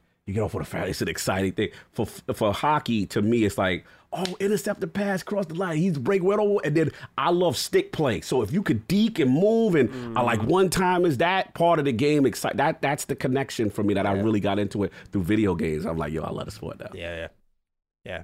You should watch Connor McDavid highlights. That's I gotta uh, watch your boy. I gotta watch your boy. Yeah, he. Yo, oh my. Wait, have you watched any of it before? Mm-mm. Not. Oh God. You, you like I'm stick cash. handling? You haven't seen this guy? I'm Oh. cash. I'm cash. I'm, I, I No, no, it's, it's no I'm problem. That, no, I. I respect it. I'm just saying, dude. Mhm. Like you, this guy will do things with his hands that you're gonna look at and go, "How? Crazy. How? Crazy. See, I like that. And your boy, your boy's a win. What's your, what's your boy? He's a center. Oh, I'm gonna like him then. I'm. A, I love. I love the offensive play. He's the next great, in my opinion. okay. He's the next great. watch your boy. Yeah. I mean, uh, I'll, I'll pull Send me some. Yeah, send me some stuff. Yeah, I'll pull up a little Connor. Yeah, pull some Connor, pull some Connor. highlights. Uh, No You'll just you'll see, man. This guy. I'm just. I'm not even gonna watch this video. I'm just gonna let it. play, offensive talent, skill, passing. That's my bag. So if your boy's doing, it sound like he's doing that. I'm in. You know what I'm This saying? man That's may why I challenge like. your uh, your Penguins Yeah. fanship here, but hey, don't listen. I did like to Sid the you know Sid, Sid the kid get get busy too. I'm Yeah. just saying Sid the he- kid, but I gotta he- see that's boy. the thing. That's that's the kind of talk is that like he's the next Sidney Yeah. Crosby kind of player where it's like you know he just changes the game when he's on the ice. I love players like that. I love raw talent and skill. I watch it. Anyway, Yosemite, thank you so much for the question. Thank you everyone else who wrote in to this under three hour defining Duke. we did it. we did it. There we go. So, ladies and gentlemen, we hope you enjoyed this episode. Cog, our hashtag for the week. Oh, you got something? You got something? I wasn't even thinking. Oh, I it's tough. It's tough. tough. Multi-plat. Yeah, let's do.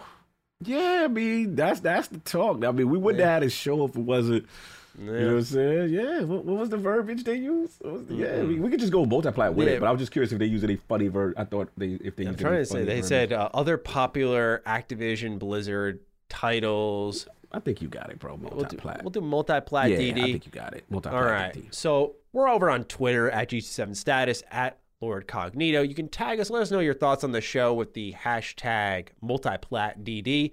If social media ain't your thing, then go ahead throw it away in the comments down below or on the Patreon post, whatever works for you. Fire away. We're looking forward to hearing from you and your thoughts on the episode. Cog, any closing thoughts, or shall we wrap it up here?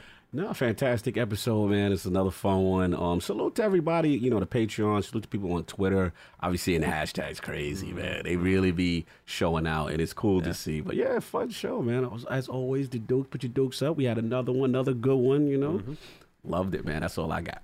Absolutely. So, with that, ladies and gentlemen, thank you so much for tuning in. We'll catch you next week for episode 59 of Defining Duke. Peace out. Defining Duke, an Xbox podcast, is a product and trademark of Last Stand Media and Colin's Last Stand LLC and is recorded from the United States of America. The show is conceived by Matthew Mr. Matty Plays Schroeder and me, Colin Moriarty, and is written and produced by Matthew Schroeder. Matty's co host is Barry Lord Cognito Eversley. Defining Duke's executive producer is Dustin Furman, and the show is edited by associate producer Ben Smith. All of Last Stand's theme music is by Ramon Narvaez. As you know, all of Last Stand Media's shows, including Defining Duke, are fan-funded on Patreon at patreon.com slash laststandmedia. The following names are at the producer support level on Patreon, and we're thankful for your kindness and generosity.